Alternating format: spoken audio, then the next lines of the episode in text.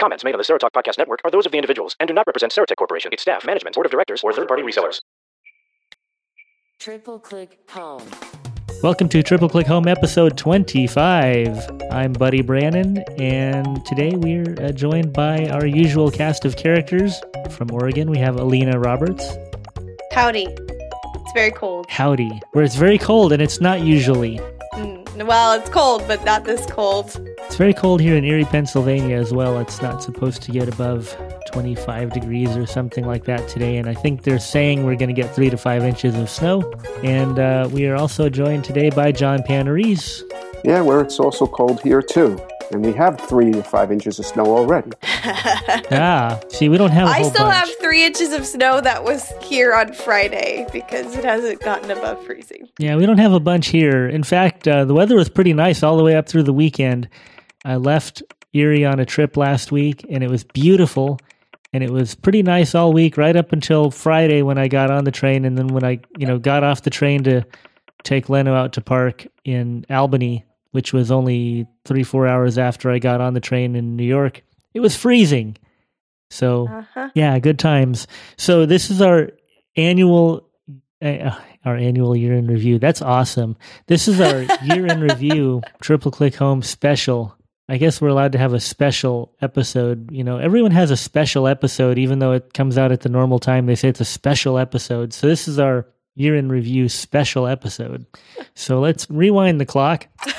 Turn, back the clock. Turn back the Turn clock. back the clock. Yes. So right. analog. The 5S hasn't existed yet. Oh no. No Mavericks. Oh no. and there's lots of speculation but but first we bring the year in with a bang or with an axe perhaps a bang of an axe anyway four senior execs leave apple and sort of one kind of comes back and people are saying oh hey tim cook's finally starting to leave his mark and well he's making some mistakes but he's recovering from them and he's uh, asserting himself and he's not doing the what would steve do thing and he's really starting to shape apple into what tim cook thinks apple should be and i really think this was the beginning of that because that was sort of the theme for this year for apple wouldn't you all say Yeah. Oh, yeah. definitely. For sure. Definitely. And based on what we've seen over the last 12 months, apparently removing those four executives really hasn't hurt them. In fact, it's probably been a benefit.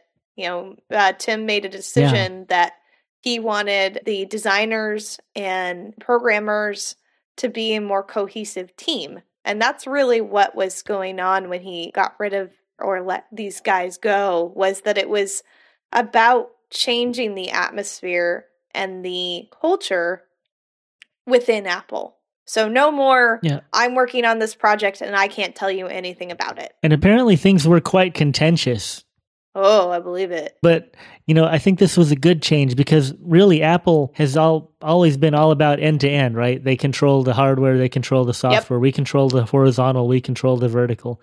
That's kind of what they've been all about. And to really emphasize, look, we've got all these teams and they need to work together really makes sense.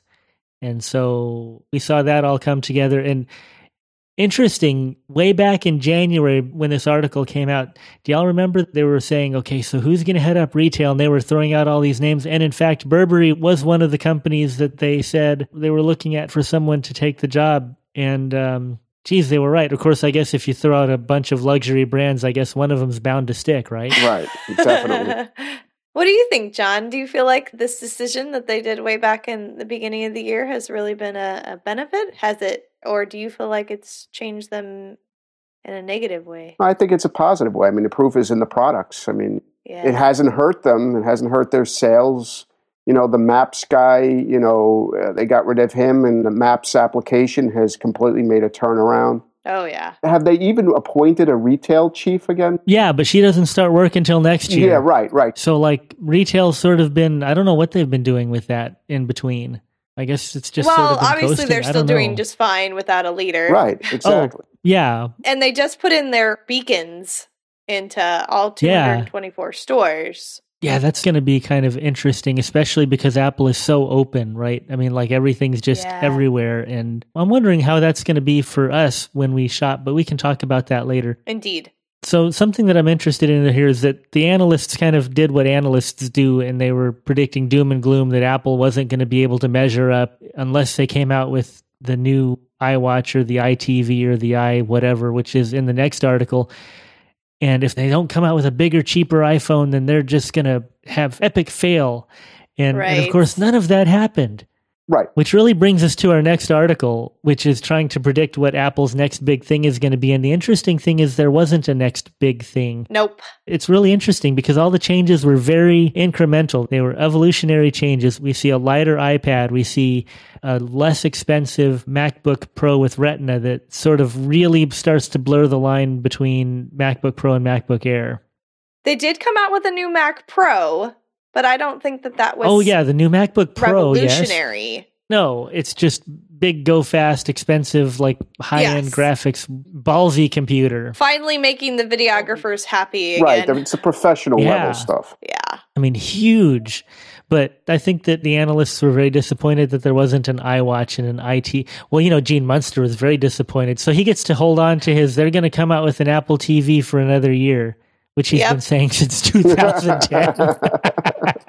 Oh, I just man. love I just love the analysts because it's always incredible how wrong they are, but they just keep at it. You know? See, I'm not the only one that's 99% wrong. One of the panelists on uh, Wait, Wait, Don't Tell Me last weekend even made the statement, which is hilarious, but yet so true, which is he said, Well, I don't know, but I'm sure Apple's going to make something. And then a month later, I'm going to buy it, but I don't know why. because That's true. Yeah. That's That about is- right. it really is true that there's just this compulsion. It's like when an iWatch comes out, you know people are going to go out and buy it. I know I will. Oh, yeah, That's exactly. crazy. And when I came across a headline today, which was the first smartphone that specifically for the blind and visually impaired, my immediate reaction was, I've been using the iPhone for four years. Yeah, what- Please stop why? making these Why? statements. Why? God, it just boggles my mind. Like, okay, fine, you want to make special software for us? That's ugh. You mean yet another smartphone for blind people? Like there was the Ray thing, right? Yeah, that's actually who this is. It's Project Ray. But they had to put in the headline specifically first Right. smartphone for the blind and visually impaired. And I was just like, no. Do you remember earlier this year, some Indian guy supposedly came out with a like he- he's going to really start ramping it up, and and it's going to start to be available soon. Like we should start seeing some progress on it by the end of the year. And it was like a braille smartphone that was going to Oh, sell yeah, for yeah, around two hundred dollars. Oh yeah, Right. yeah, Yeah, I'm still waiting. yeah, yeah. yeah, you Yep. and me both. if you've got one that you would, would like us to review, donations gratefully accepted. We'd be happy to do that. In more analyst things, we turn the clock forward a month Yes, let's go back to February, shall we? back to February and more analyst thingies. Insiders, how insider these people are now confident that Apple will launch a lower priced iPhone. Well, okay, Sort of maybe, were right. I guess it was But as we predicted, you guys, the 5S in the United States has so outperformed the sales of the 5C. It's not even worth mentioning. Like, yes, you can go buy a 5C. I have not met a single person who owns one. I haven't either. And really, the only reason that the 5C got introduced was because, of developing markets. well, no, No? no, I think that it was developed as a replacement for the 5 because the Oh, that's true. 5 was Yes. a lot more expensive to manufacture and, Right. you know, you couldn't sell it at the premium that you could the 5S. So they're putting those development resources into squeezing everything into a 5S. And, you know, with the 5 having a plastic case or the 5C, the 5C is a 5 in a plastic case. It is a So they've 5 got a lot. You're, you're so Yeah, correct. it's a five and a plastic. So they've got some more wiggle room so that the tolerances don't have to be quite so tight as they did with the 5S. right. So that's the only reason. I mean, we didn't see a bigger iPhone. We didn't see a cheaper iPhone in the way that the analysts really wanted a cheaper iPhone. Right. Apple stayed true to Apple. But they also created that 5C as a way for the developing market, and No, they're that's doing true. fantastic They're in true. China. Other parts of the So, world, they're selling like hotcakes. Yeah. You know, it's really interesting because everyone said at the beginning, well, the 5S is going to sell like hotcakes for a while until things settle down because all the early adopters want it. Yeah, we're in, in months number four, and uh, geez, I think all the early adopters have probably gotten theirs, and it's still selling like hotcakes. Uh huh. Yep. So, so much for that. Now, this next thing is really interesting because we actually got to see this come to, to fruition. Pass. Yeah. This is awesome. Apple working with this other company on hearing aid technology, and we talked about this with y'all last month. Did it drop or is it ready to drop? I can't remember, but If it hasn't dropped, I know that it's basically ready. it's coming really Yeah. soon. And this is great. This is another trend that I'm really excited to see, and that mainstream companies are really starting to think about accessibility more, not just Apple, but others. And this really excites me. One of the things that comes to my mind is that I really hope that part of this advancement is that maybe we're going to look at how we actually pay for hearing aids. Because I actually have interacted with some people who have hearing loss. And my understanding is that if your insurance isn't good enough, then you're going to have a hearing aid which is going to be really, really suboptimal. And I- I feel like it's almost uh, a kick in the face, like saying, Yeah, you're deaf, but I'm sorry, you're not rich enough to have the fancy pants hearing aids, so you don't really get to experience the world. And that might be true for some of us on some level for those of us with vision loss, but I feel like things like NVDA and getting our technology from mainstream companies where we're not paying an extra fee really has kind of gotten rid of that stigma of oh what- what if i don't have enough money Moving forward, the clock moves forward another month, and Apple gives us two step verification. There was, i didn't use it i'm, I'm a bad person you know what? I did. I haven't Okay. used it either, actually. I did. I signed up for it. Signing up for it was pretty easy. And I haven't really noticed any sort of extra difficulties associated with it. okay So I'm good with that. But there was some other security stuff associated with this, wasn't there? There was a reason that they did this. And I'm trying to remember. Wasn't it a History. security? Somebody got into, was it they compromised the iTunes store or something like that? Or am I thinking of another incident? I think that it was that. I know somebody did something to the developer site. Remember, they closed the developer site for like a week. Was that this early in the year? Or was Yeah, that No, I- I- it wasn't. I don't remember. You know, that's the problem. It's just time is a blur. Yeah. yeah I have trouble don't know remembering why are we past doing a, last re- week. a year in review i can't remember back that far I don't remember what I had for breakfast half the time. You know, or is that old age? who knows anyway? So they did that, and I, like I say, I personally haven't seen any inconvenience from signing Okay. up for the two-step verification, and in fact, changing to a new phone and all this sort of thing hasn't presented any problems for me. good I had to change iPhones from the 4S to Right. the 5S, and then I had to change 5S's. You remember that story last month with my. I don't think the screen's supposed to move when you tap it. Yeah. Uh huh. And changing computer, changing all that stuff, no associated extra problems with that, really. So Oh, good. I I think it's probably a good thing to do. Yeah, and w- we've always talked to you guys about security as being a really in- critical thing. So if you haven't done it yet, and I'm talking to myself, of course, when I say this, maybe I should go in and do it because it's an important thing to do. I really have been slightly annoyed by the fact that every time I restart my phone, I have to put in my passcode again. So I guess it's a good thing that I made it something I can remember. Right. So there you go. And then, of course, we see the beginnings of the Johnny Ive flatness, or as Mac OS Ken calls it, Flat Johnny, kind of like Flat Stanley, I guess, where you have, uh, you know, the first app introduced with the flat icons and the skeuomorphism going away. So I think it was the podcast app, wasn't it? Yeah, it Yeah, I think that was yes. They finally got rid of the tape player icon, which Yeah. uh, I think was pretty. which uh, which is really necessary. funny because who's used a tape player in like 10 years or so? Oh, well, more than man. that, 10, 15 years.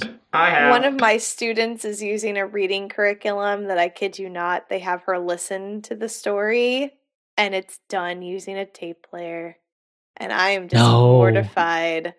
Actual I'm like- cassettes, like, they actually still Yeah. make cassettes still. No, I don't think they still make cassettes. I think that that's how old this program is. Wow. This is the part where Derek puts an effect on like a wrinkly tape Oh, right. Yeah, so it is. It really bothers Hang on. me that we. Certified.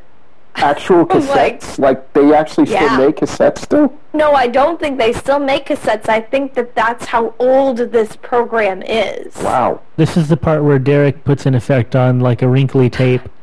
Right. It really bothers me that we. It really bothers me that we have this. Uh, I don't know. I can't. I don't want to get into a rant of how Oh, come old on, some rant. of our Do it. products are. Do it, do it, do it, do it, do it. Did you know that Listen and Think, which is an APH product, has not been updated? So you can get the files now digitally, but they were still recorded in like the 1960s. And so part of me is like, wow, I don't really know how 21st century kids are going to even react to this because it doesn't I haven't sound even like heard this thing. any- No, Anything. neither have I. Did they have because like the APH narrators right back before they did all the studio renovations and everything were like in a basement and you could always tell an APH recording because you'd put it in and it would say this book contains up to four sides per cassette or it would say side one of the record or whatever and it would be echoey because it would have this echo. you know what I'm talking about, right, Jamie? And sometimes you could actually hear a foot under a desk or something. You can actually hear her kicking a chair. Yeah, or you can hear like the pages You know, I being think turned. that they've probably been digitized, and Yeah. so the Yeah. quality is good, but the guy sounds like I honestly feel like I'm watching an episode of Leave It to Beaver. like, it's just that, isn't it swell? And I'm like, oh, I don't know. this is weird and creepy. Talk about turning the clock back. Oh yeah, yeah. So thank you, Johnny Ive, for maybe realizing that having a there are. Do you realize that there are people in this country who don't even know what a cassette player is? I mean, that kind of makes me sad because they were my thing when I was a kid. But- Yeah, well, you know, like we have a VCR and Oh yeah. I don't think so we've do ever we. put a videotape in it since we've gotten Alina. I don't think. we might have. Wow. I still own VHS movies, and I really just need to donate them. Oh yeah, we still have some, but yeah, she expects music to be downloadable and things to be Right. on DVD at the worst, but downloadable movies and movies on iPads and what? You know. I'll tell you what, uh, the one thing that I could see as a benefit to a kid who is visually impaired with a VHS versus a DVD is there is no menu. True. and, you know, unless you're watching one of those movies that actually just starts playing, then I could just see the frustrated child who's got the remote in their hand and going, okay, I'm pretty sure mom told me I hit this button. Right? Why is nothing And, you know, happening? and, and you can't skip the commercials anymore and then like Oh, the menu God. comes up and if you hit play maybe it'll play the movie or maybe it'll like do something else Not to interrupt, but this is the part where I would, you know, have a sound of a VCR playing in the background. Um, except there's a tape jammed in mine, so I can't. Onward. DVD menus. You were saying. i've got this musical loop going over and over is this the this Yeah, I movie's know. boring Make it stop. We get frustrated in our household when we pop in our Netflix DVD and then, you know, we're trying to skip all the previews and it won't let us. it won't do it Hey! Like commercial DVDs won't let you skip the commercials. Crazy. the last one, I swear, the last movie we watched actually had a real commercial in it. Like it wasn't a believe movie it. preview, it was a commercial. I totally believe it. Not really.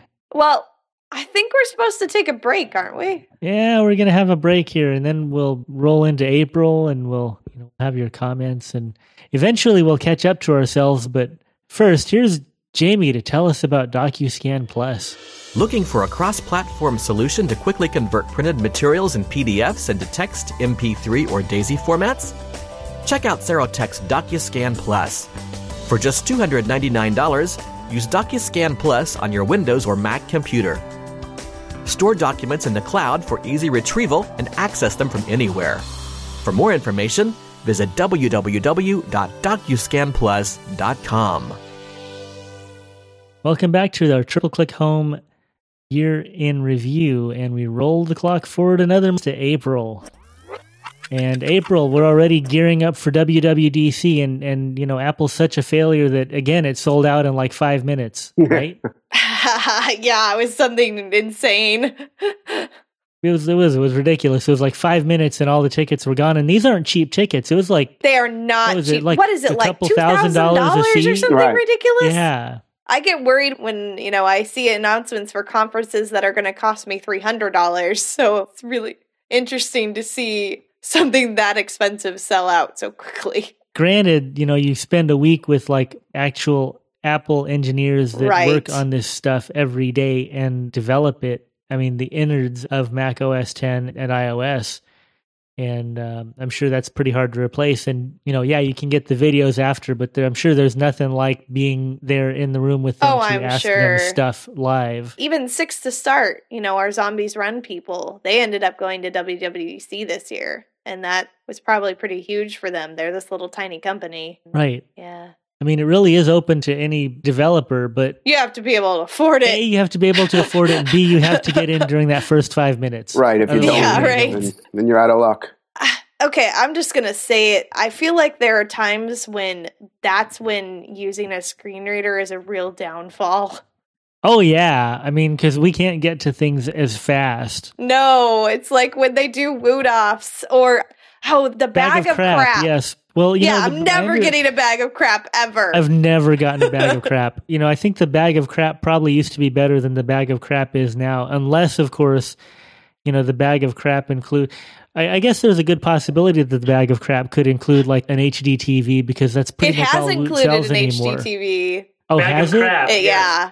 Well, I mean, considering that's all they sell anymore is HD TVs, like they may as well change it to HDTV.com. But we're never getting one. And No. to- beyond that, buddy, there are actually hackers who have actually created a way for them to be notified when a bag of crap is released before everybody else knows. And I'm like, Ah, course. that's just That's- not right. cheating. That's not right. Stupid nerds. Damn those nerds! But I've even had that problem of I can't buy tickets because Ticketmaster kicked me off the system because Oh, I hate Ticketmaster. I Ah! hate Ticketmaster with a purple passion. Purple passion? A purple passion. Purple passion. Is that different from like a red passion? Or yes. I think maybe. totally.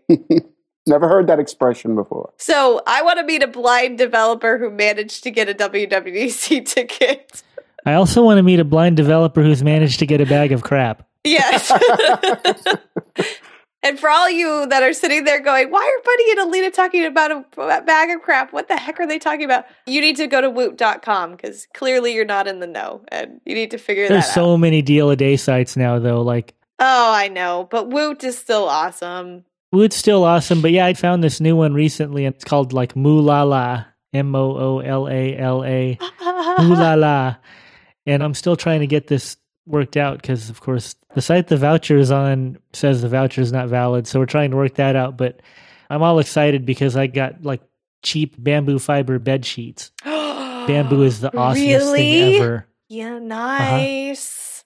Bamboo, Where I did mean, like you get 39 these? bucks for, I'll send you a link. Please. Bamboo sheets and towels are like the awesomest thing Ugh. ever. Oh, You would make me a very Anyway. happy person, buddy. Yeah, I'll, I'll send you a link. I'll hold you to that. I'll be like, where's my link? Darn it. from bamboo bed sheets to Tim Cook apologizing to the Chinese where they grow bamboo. they do grow There we bamboo, go. yes. You can grow bamboo in America too, but In my we also have, backyard, yes. unfortunately have invasive bamboo that will take over your entire Yes. yard. Yes. I should grow some bamboo. Bamboo is awesome. I have a bamboo plant downstairs. We call it our lucky bamboo. Bamboo pretty just great. rules. Yeah, because you can like not water it for a month and it doesn't die. That's my speed because I'm totally Mr. ADD guy when it comes to watering things and taking care of plants. yeah, for so sure. again, Tim Cook leaves his mark and starts making Apple his and taking it in a direction that Steve Jobs apologized. would never. Wow. Steve would never have apologized Steve for would anything. never have no. Never. and especially not publicly. No. And like this was maybe the first time, but it certainly wasn't the last. I mean, Tim Right. is he apologized for absolutely maps. not- he apologized for maps, Yeah. but he's totally not at all afraid to say, you know what, we screwed up. We are sorry. We'll make it Yep. better. And then he does. And then they do make it better. because I mean, like an apology is not an apology unless it's backed up by actions, sho- showing that Right. the apology is genuine. And Tim's not afraid to do that. No, he's done it more than pretty a few awesome. times. You know, he's done it more Right. than a few times, which is like you said, Steve Jobs. I don't know if he would have been that quick, if at all, you know, to apologize. No, Steve doesn't. He he never felt like the man who was going to apologize. Well, he kind of, sort of did with the when with did the Steve antenna kind of sort of? with the antenna gate. No, he didn't. He said you're holding it wrong. Well, initially, but he, he, he he's kind of, sort of, you know, in a, in a roundabout way. No, he said here, put this rubber band on. We'll sell you one for twenty nine bucks. Yeah, right. Which basically was saying, yeah, it, there is something there, but you know, I'm saying in the Steve Jobsonian way that that was his way of apologizing. Yeah. Okay. Well, that's about as close as we'd have, anyone would ever get from Steve Jobs. Right, Here, you can have this free rubber band. right. Now go away, kid. You bother me. Yeah. Get off my lawn. Right. So let's roll the clock forward again to May. May was an exciting month. Why was it exciting, Betty? You know what? We'll talk about that in a minute. But first, First, we're going to put you guys on your toes. Now you have to wait. That's right. Ah, no, actually, it was really exciting for one guy. I wish I could have been that guy. No kidding, me too, right? Because what? He happened to draw the magic number and downloaded the 50 billionth app, and it was probably a free app. Billionth with a B, 50 billionth, app. And he got like a $10,000 gift card to iTunes or something. Yeah. Something insane. It's like all the music and apps you could ever want for like ever. Except it was Ah. for iTunes instead of Apple. Right. And I remember us talking about like, dang it, that's the real bummer. Like he gets ten thousand bucks to spend on Yes, iTunes. 10,099 I just- cent apps. Yeah, but I would just go through music and just say, "I want this, I want this, I want this." yeah, right. No, I was Yeah, no and kidding. I would, Movies. I would And be so movies, there. right? Yeah. Oh yeah. I can live with a ten thousand dollar iTunes gift card. Tell me you what, I too. wouldn't complain any. But if it was an Apple gift card, that would be even Oh, that would better. even or awesome, but you know, uh, Oh, yeah. then you could get the Mac Pro. yeah. I- Oh totally. this is my computer that I don't need ever. But I'm going to get it just because I can have it. But in I'm my gonna get living it room. anyway.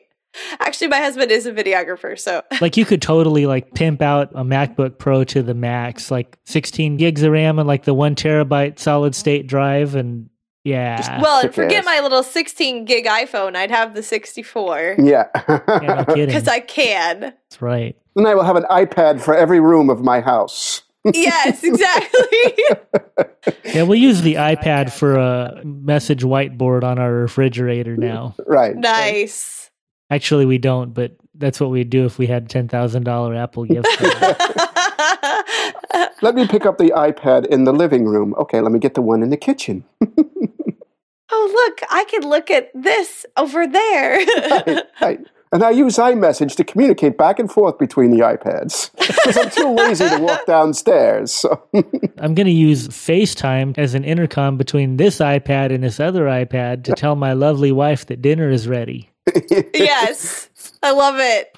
I'll tell you what, I bet there are people who actually do that. I, I know people that text in the same house to send messages like that, you know, dinner's ready or things like that. You know, I don't have a problem with that unless you're in the same room. And then I'm like, really? Really? Uh, I can't Why are really say you that. I- texting each other? I text my brother. My brothers and I go back and forth, but that's usually just to bust each other's chops. So we did Oh, that okay, at Thanksgiving. We were we were sitting at in, at Thanksgiving in the living room all together, and we were texting each Uh-huh. other and insulting one another and stuff. So it was kind of funny. I also love it when you're on Twitter and you know that people who live in the same household are tweeting and they're tweeting to each other. And you're like, Uh huh. wait, what? Why are you tweeting to each other? Just go over there and talk to them. It's because they want everybody else to participate in their conversation. Right? No.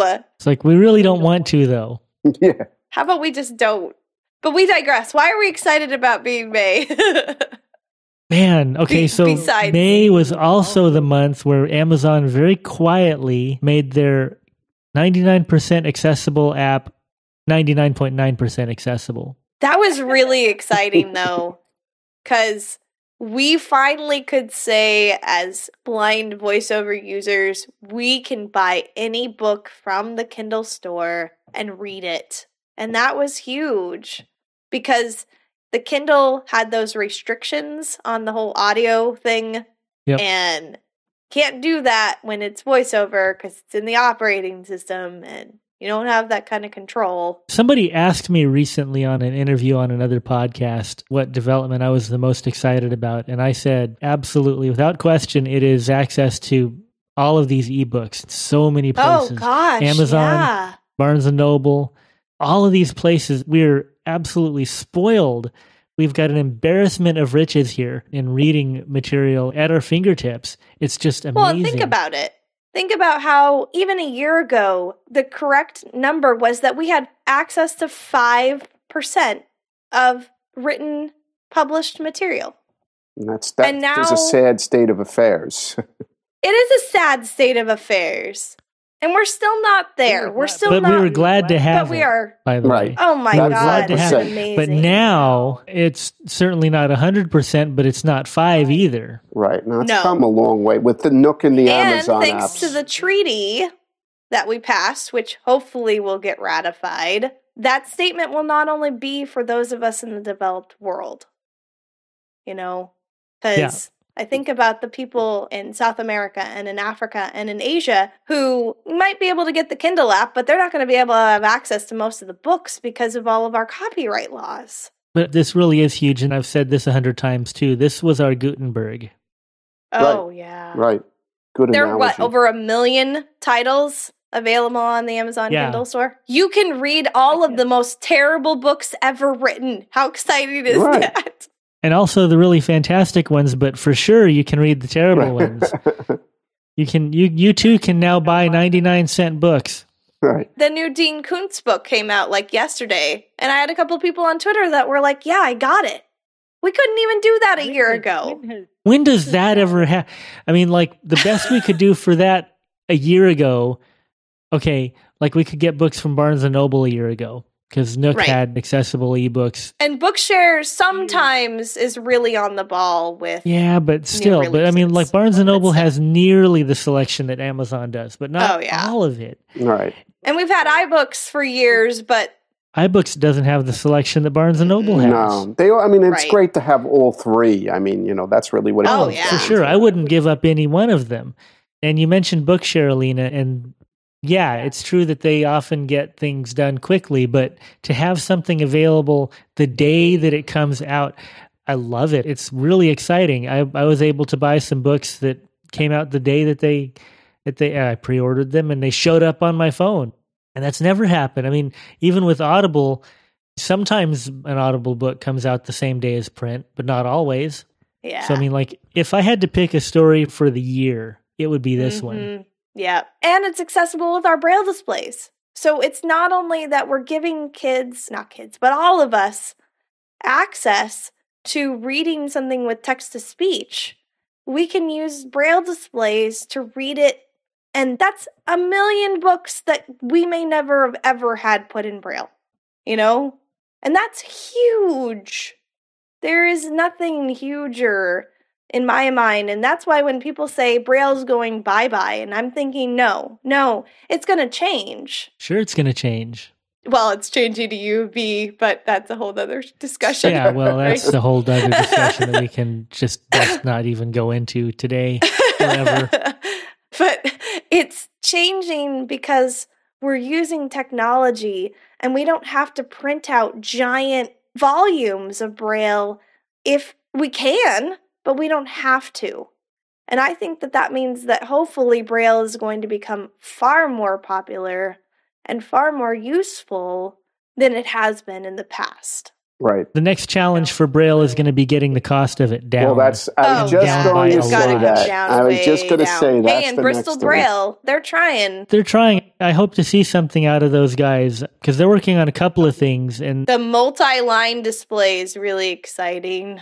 Well, they're more working on reading. I mean, like I, Yes. I, I don't think they're going to have a cheap braille display with the refresh rate of No. current displays. But even if we could get a five-line display, five lines by forty Ugh. characters, That would be huge. five lines by forty characters, even if it took you know a couple of seconds to refresh a five-line display.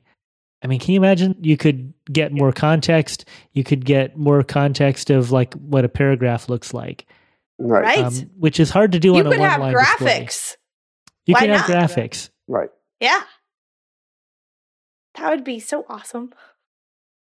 But that's the, that's going to be the next challenge is to get the cost way Yeah. down. And you know, I have a friend who actually works at View Plus and we've talked about how it really comes down to the mechanics. Yeah. Right now what we're using for braille displays is really expensive. And it's not that the manufacturers are charging people godly, you know, that they're getting a lot of profit. It's that the process and the mechanics of these pneumatics Well, Or and the just- crazy thing It- about it's been that is around that that forever. technology hasn't changed No, significantly it hasn't in whatever, 30, 40 years. right. It's just amazing. Yeah. We're still using piezoelectric cells, you know? We got to change to something else. Oh, for sure. And I know people have proposed all kinds of things, but something has to give. Something has to change. We can't, uh, like, like I say, you know, it, it uh, the, the the technology hasn't changed signifi- significantly in in 30, 40 years. It just Right. hasn't. Even, and I know that like Chris Hofstadter would argue with that and say, "Oh, sure, it has." Freedom Scientific has now um, a a a patented process where they, you know, put the whole display into one unit and they can manufacture it very inexpensively but they've patented it and like nobody else can have it even if that's true and i don't doubt that it's true i don't doubt his word on that but the fact is that the underlying technology itself whether it's one piece or 40 is the same That's true. so we need a real significant shift here in order for Braille to really flourish. We really need a significant change. And I got to be honest with y'all, I've, I'm a little disappointed. Actually, I'm very disappointed with the NBP efforts because they're saying, well, we want to bring down the cost of Braille displays. That's great. We all want that. But instead of sinking money into R&D for displays made with different materials and so forth, Right. they're sinking money into the same technology and they're making it somewhat cheaper Right. somehow. Well, uh, that's what they're claiming. I haven't seen any Yeah. actual. I don't see real any units, evidence of but- it yet. Well, and I think we need to get away from this. Same. Cheaper means we only have 12 or 18 cells. Oh, for know, sure. Right. I realize that that makes them more portable, but when you're talking about teaching a child how to read Braille, I don't want them working with 12 or 18 cells. I want them understanding how things are laid out on a page. I mean, I'd really like to see the development money go into actual development, like research and development Right. of alternative things, like the electro. What, what are they called? The electro elastic polymers. And there was a stretch of time back in the maybe the early 90s, mid 90s, where a lot of companies were exploring different cam driven and air driven and different ways to get the pins to come up and down. And I don't know ever know what happened to those efforts. I think they got given up on. Yeah, I guess so.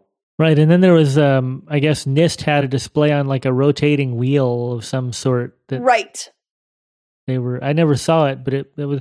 It, And then, like back in the '90s, I saw another thing. I kind of laughed at it at the time, but it was a piece of plastic on a roll, and there was like one cell that would um, tick tick tick tick tick tick tick, tick and punch the plastic up, and then it would roll around to refresh and- Really? and punch the next bit. And this was like '91 maybe yeah. 93 and never saw it again i don't even remember what it was called but it was the only time i'd ever seen anything like it Well, That's and it pretty might neat. end up being that what we're going to move to is haptic feedback, right? So if we can't figure out a better way to get a braille display with pins to actually be cheaper, then if we can make a screen change its form, maybe that's going to end up being the solution. I, don't i think know. that's ultimately going to be what we're going to see are these displays that change their shape right. i do think that that's ultimately what we're going to see but you know what my record is so Hmm. well, why don't we move on to your record in June with our WWDC? yeah how about that lots of announcements in june in wwdc they talked about the upcoming ios 7 where flat johnny really came out with more flatness which to all of us blindies means absolutely nothing. But Now, Alina, I know that you've had sight before, so Yes. I'm sure that it makes a lot more sense to you, but the whole concept of squeezing three dimensions into two is something that I could never wrap my head around. So when they talked about a flatter display, Right. I just don't get it. You know, I'm not sure I even get it. So. Three dimensions Um, at the two. I don't know. Yeah, well, you know, you know what I'm talking about, John, right? Here is a picture of a cube. Right. What? Okay. Picture of a cube. Hmm. There is a disconnect in my brain. It it gives me a headache trying to exactly. contemplate that. I, I can't work that out at all. Never could. Well, and it's interesting because now that iOS 7 is out, I've had people with vision. Some say that they really hate the new display. Like they hate the way that they've Oh, changed yeah. it. yeah, I because have a it's friend who just went off on me the other day. He just bought a 5S. not- he had gone back to Android because of contract problems for about a year. Uh-huh. Hated the Android phone, hated it, hated it with a Yeah. passion. Finally was able to get back to an iPhone 5S. So I get a text from him and I will edit this for the sake of this being a, you know, public podcast, a but family friendly Yeah. show. a uh, you know what TF is with iOS 7? Why are these icons cartoonish? Ah, yes, that's actually been the main complaint that I've heard. He said that I buy They're so uh, n- cartoony. stock in Noggin. Well, and it's really interesting for me when I'm doing tech support for somebody who's sighted. Honestly, if I'm there and I can access the device and it's an Apple device, then I say, please hand it to me and turn on voiceover because I have no idea what you're talking about. Because I live in the land where screen reader says this, right? right. And then the, I get the answer from the sighted person, which is, is I see a little icon that Yeah. looks like that. Is that what I'm supposed to hit? And I'm like, how the heck would I know? Yeah, that's what I always get. There is no new button or there's no back button. What Yes. are you talking about? It's like there is a back. There's no Voiceover back says button? back button. it says back. It sure enough, it's in the Yeah, upper it's a left hand back- corner. yeah, it's no. right there. and they're What the- like, oh, you mean that arrow? yeah, you mean that? Yeah, exactly. That Uh, arrow, that Yes. left pointing arrow. yeah, yeah, that thing. You si- you light challenged individuals. Yes, the, our sighted challenged, or we had a we had a great joke last summer, which was oh, not sight impaired because it's like you're actually at a disadvantage when you can see, and I don't remember how we phrased it. Light dependence. Yeah, light I dependent, call them- light slaves. I don't have a picture. Light I just slaves, know what that's it good. says. This is the point where I got to jump out, guys. So just want Oh, okay. Okay. Well, John, I'm sorry that there are other things in your life more important than us, but we will see you Yeah. again next month. All right, I hand the mantle over to uh, our producer Jamie to fill in in my stead. Have a wonderful holiday. sir. You too, guys. Everybody out there, have a great Yes, and uh, safe Merry one. Christmas and things. Merry Yes. Christmas, Happy New Year. Catch you on the other side. All right, let me come out of my little control room here and let's see. I'll take off the producer hat and Don't trip over that. Daggone it. Watch out. Shoot. Yeah. Need to clean this place, man. I'll start with what was the Christmas tree. Derek just leaves stuff laying around everywhere. Not normally, but you're giving me reasons to start. So All right, I got the other hat on here, so I'm ready to rock and Oh, roll oh, here. good. So, what else did Yeah. we see at WWDC? I, I think we saw um, Well, they- Mavericks. We did, and we were all very Freaking disappointed Mavericks! that all I the wanted kitty to stick cat with names the were cat gone. names.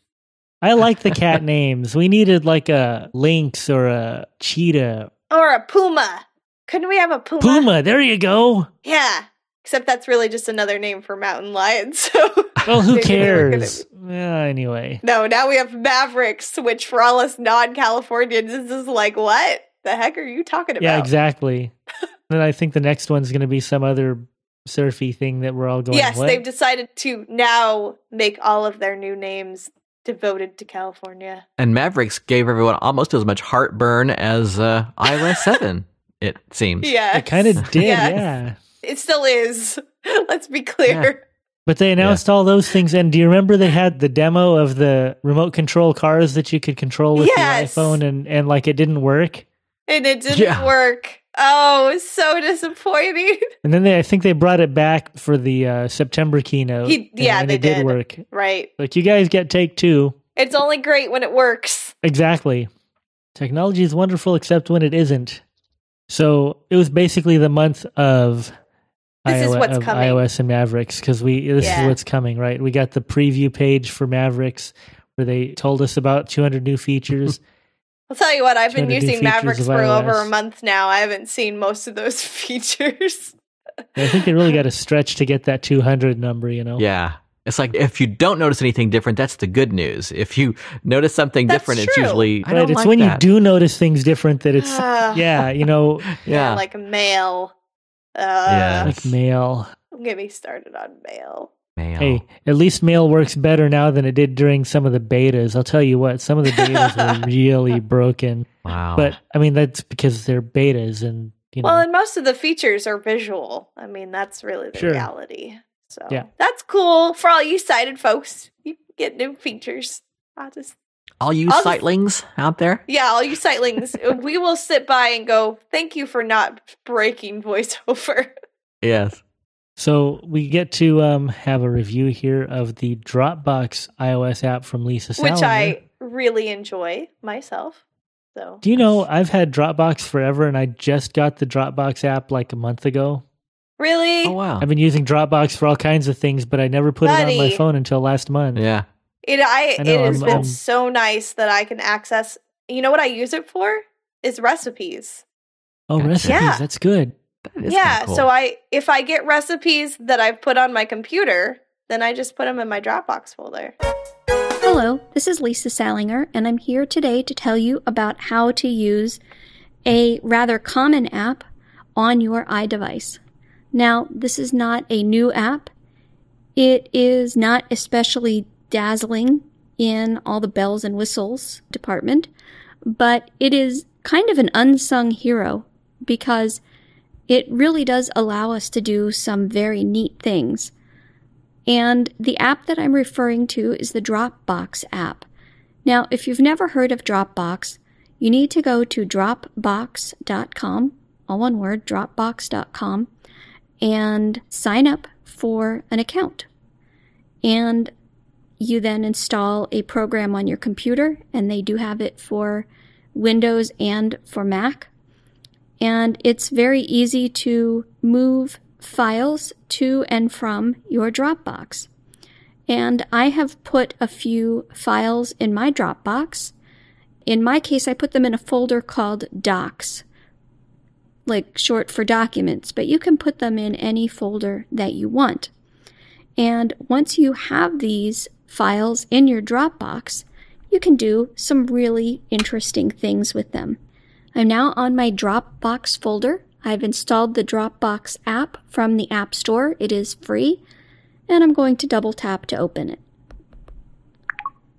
Dropbox. Now, I'm not going to go through the Dropbox app item by item because most of it is self explanatory.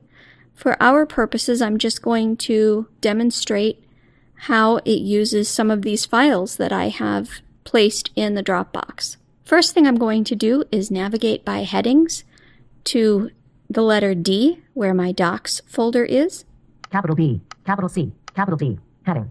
Docs. and I'm going to double tap. Docs.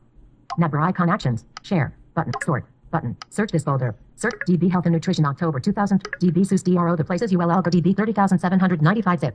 17 megabytes. Modified 12 minutes ago.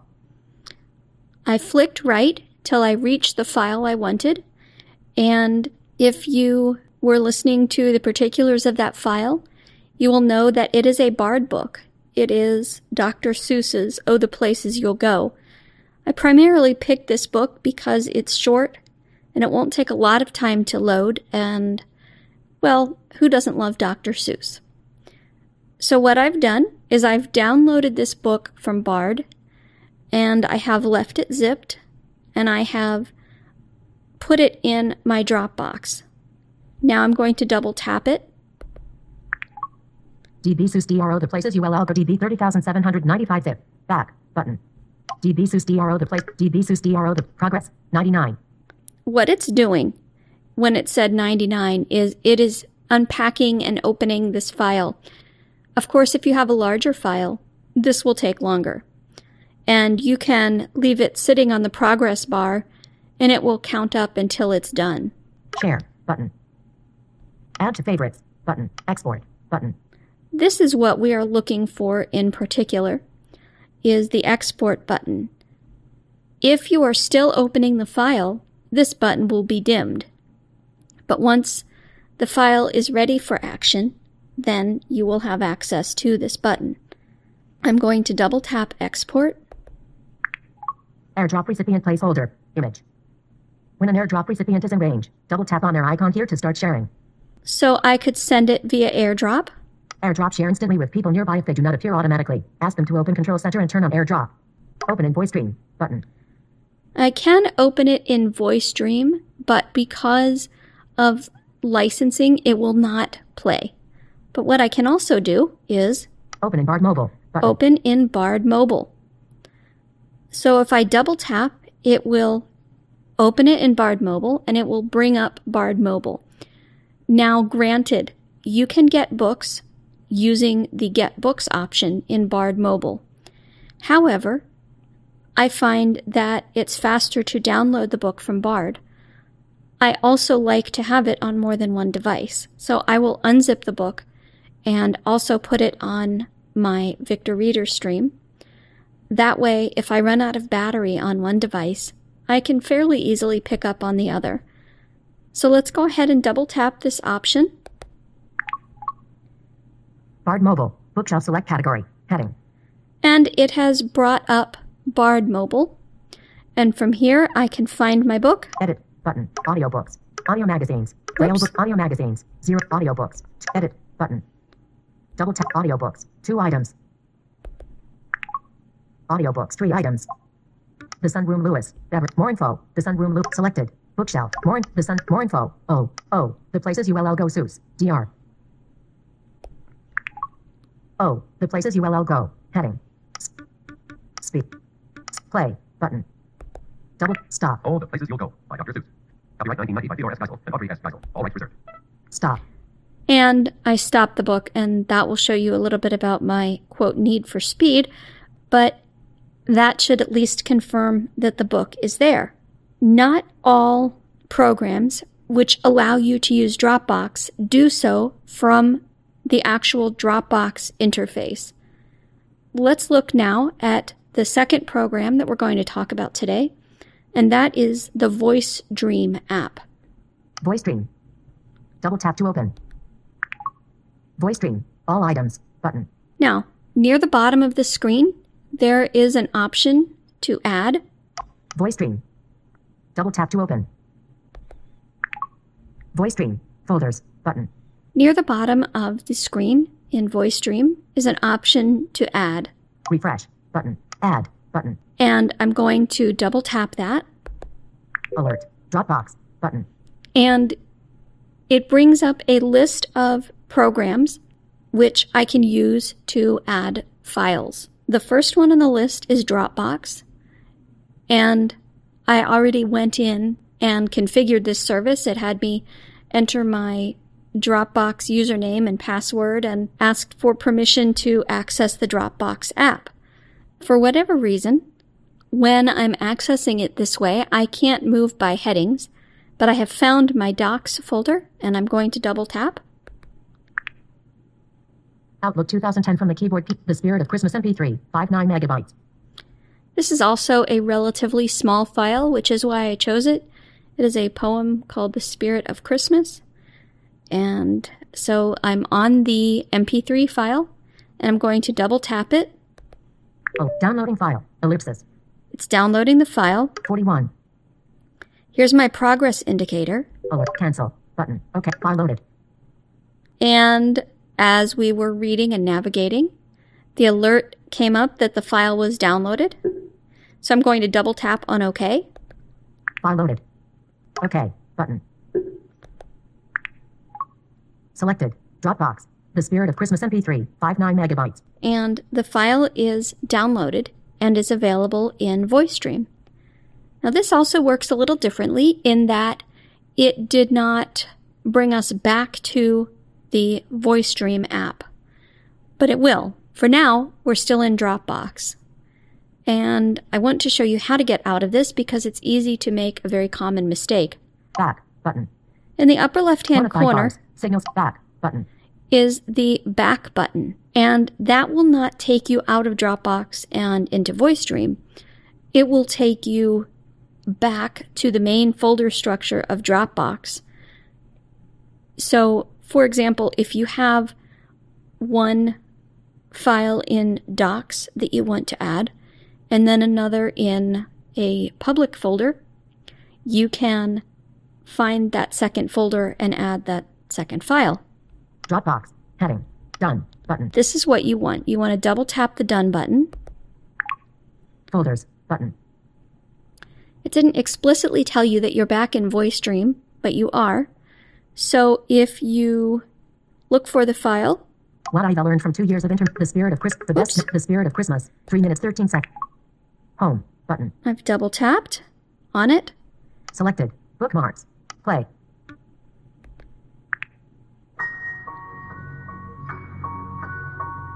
Macmillan Audio presents The Spirit of Christmas. I've done a two finger double tap to pause speaking. That works in many applications that use audio. There are, of course, other ways to get the files into VoiceStream and into the Bard app, but I really find that Dropbox is one of the easiest and simplest. If you use a different audio app not mentioned here, you may find that it interfaces with Dropbox as well, and I encourage you to check the documentation and find out. It's a very simple way to quickly have and enjoy your files.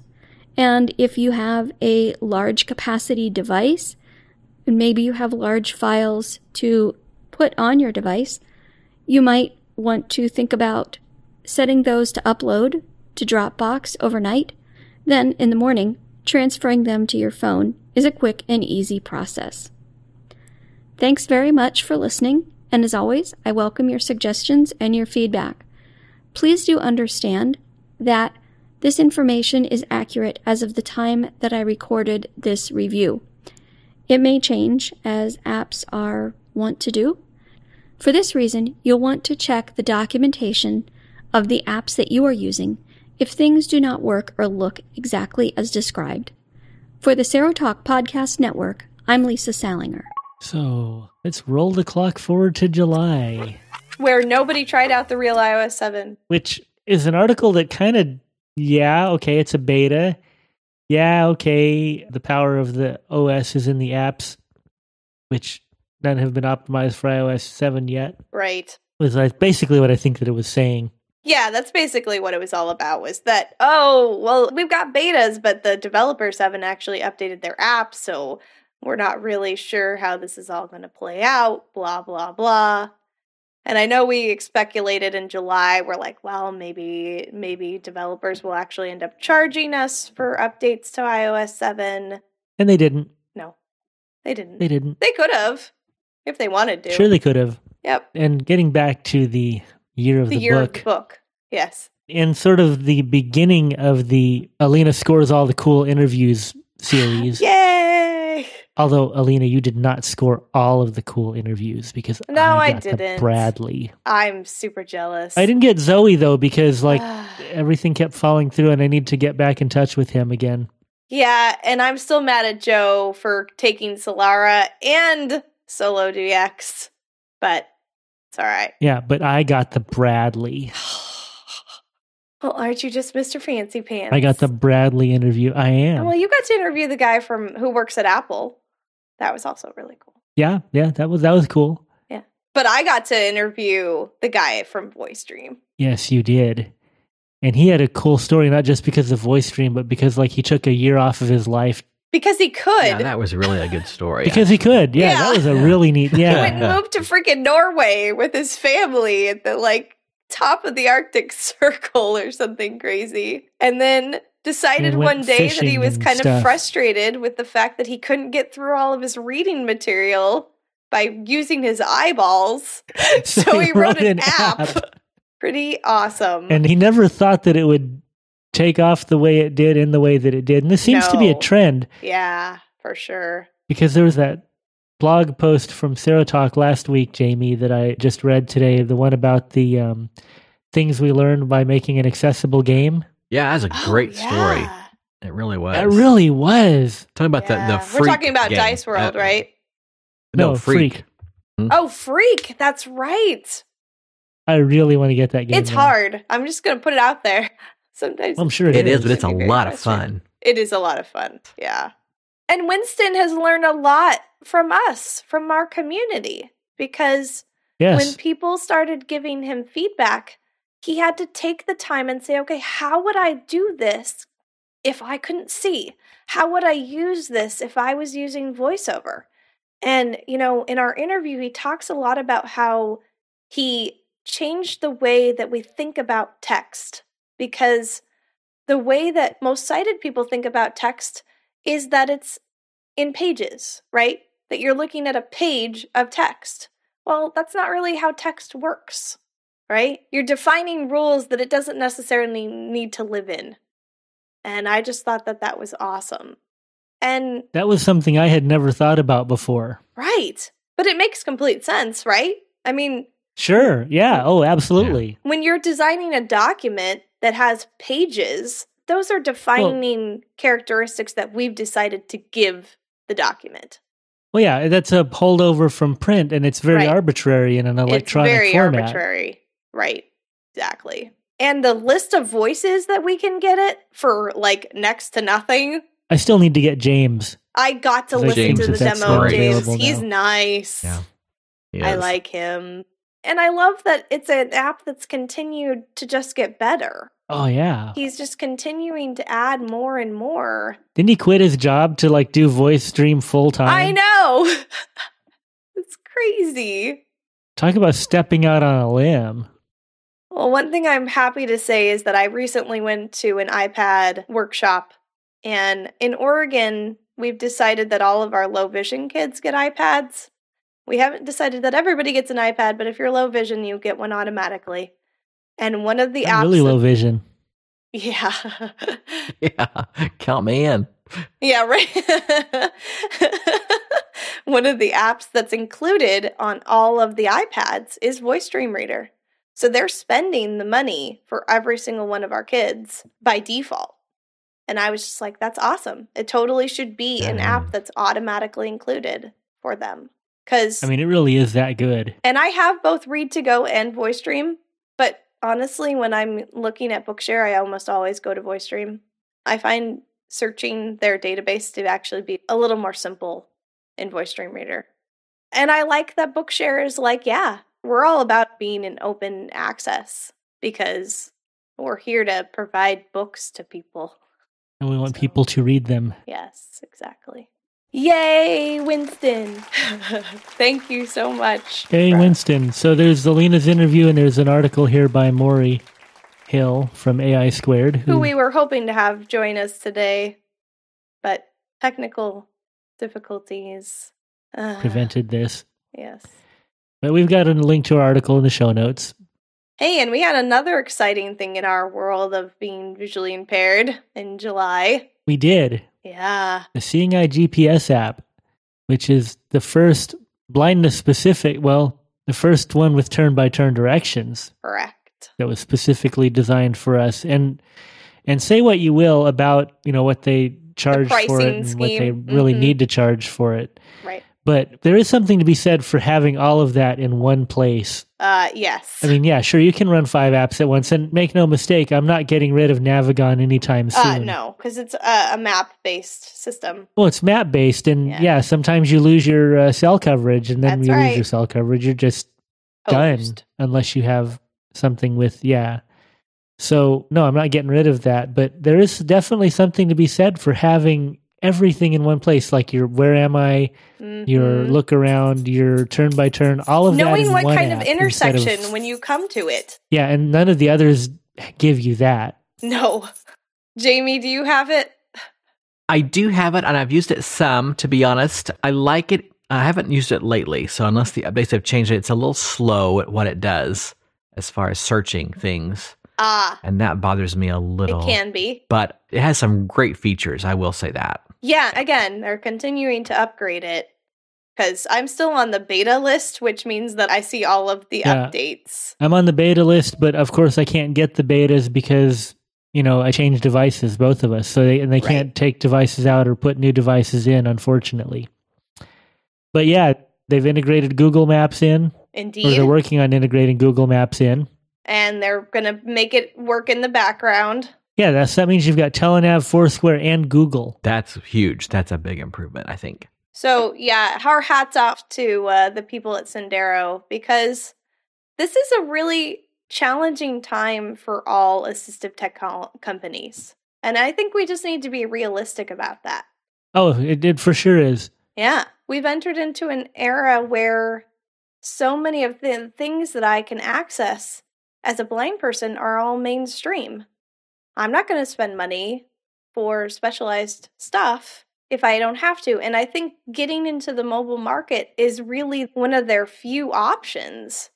But then they have to figure out okay, how do I get into the mobile market and make it relevant to more than just the blind community?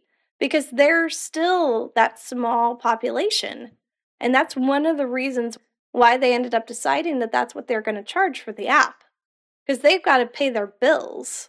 It's a real challenge. There are a lot of challenges Oh, for yeah. the AT industry as a whole. Right. There are a lot of challenges. The biggest one is going to be not so much how do we stay relevant, but how do we, Continue to innovate? well, how do we continue to innovate, but how do we make our customer base understand that yes, we are still relevant and there are still things that we can offer that other Mm-hmm. That you solutions can't get. cannot. Right. and there's going to be some balancing that we as consumers of these kinds of apps are going to have to do we're going to have to do a lot of balancing how much uh, is the convenience of having one app for all of this information how much is that worth to me Mm-hmm. as opposed to the inconvenience of running four or five apps Right. Well, what was our last theme last month, which was uh, needs versus want Yeah, or Luxury versus I necessity. think that's really And it comes down to choice as well. And you can now choose to have a fully integrated turn by turn GPS application if you want it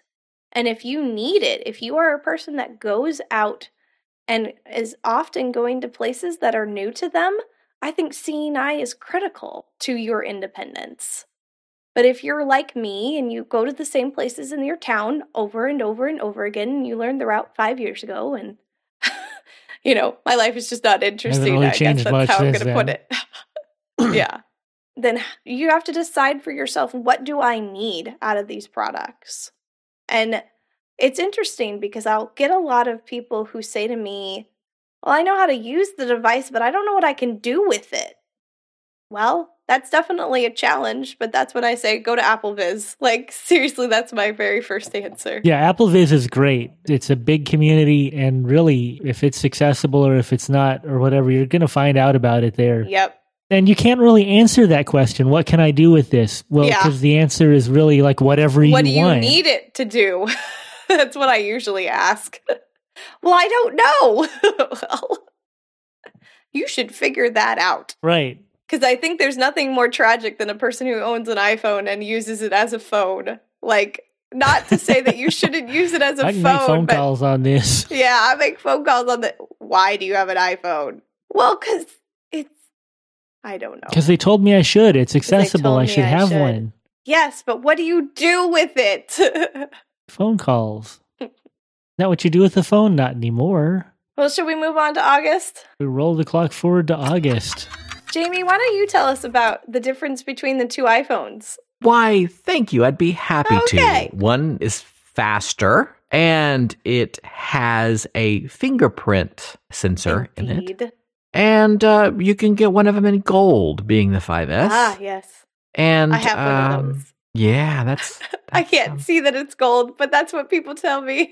right, right. So the 5C is cheaper and really cool plasticky. yes. And- and multiple Unapologetically colors. plastic. Unapologetically plastic is right. And people are buying the 5S or yeah, in great numbers. hmm which we kind of talked about earlier. Yeah. So, you know, not a lot to say, I suppose, except that I guess we'll see in September when these things actually get released as we move forward, Right. you know, what the reaction is. Mhm. But people, you know, at this point in August, analysts were all trying to fill up as much space as they could about what was coming and what was going to happen and what was going to be the reaction and all that good And stuff. I, I just want to note here that I called it when I was talking about yeah. when they released the 5C. I said it wasn't going to be. You It know, was wasn't not going to be a super cheap, iPhone. Yep. I just want people to understand that I called it.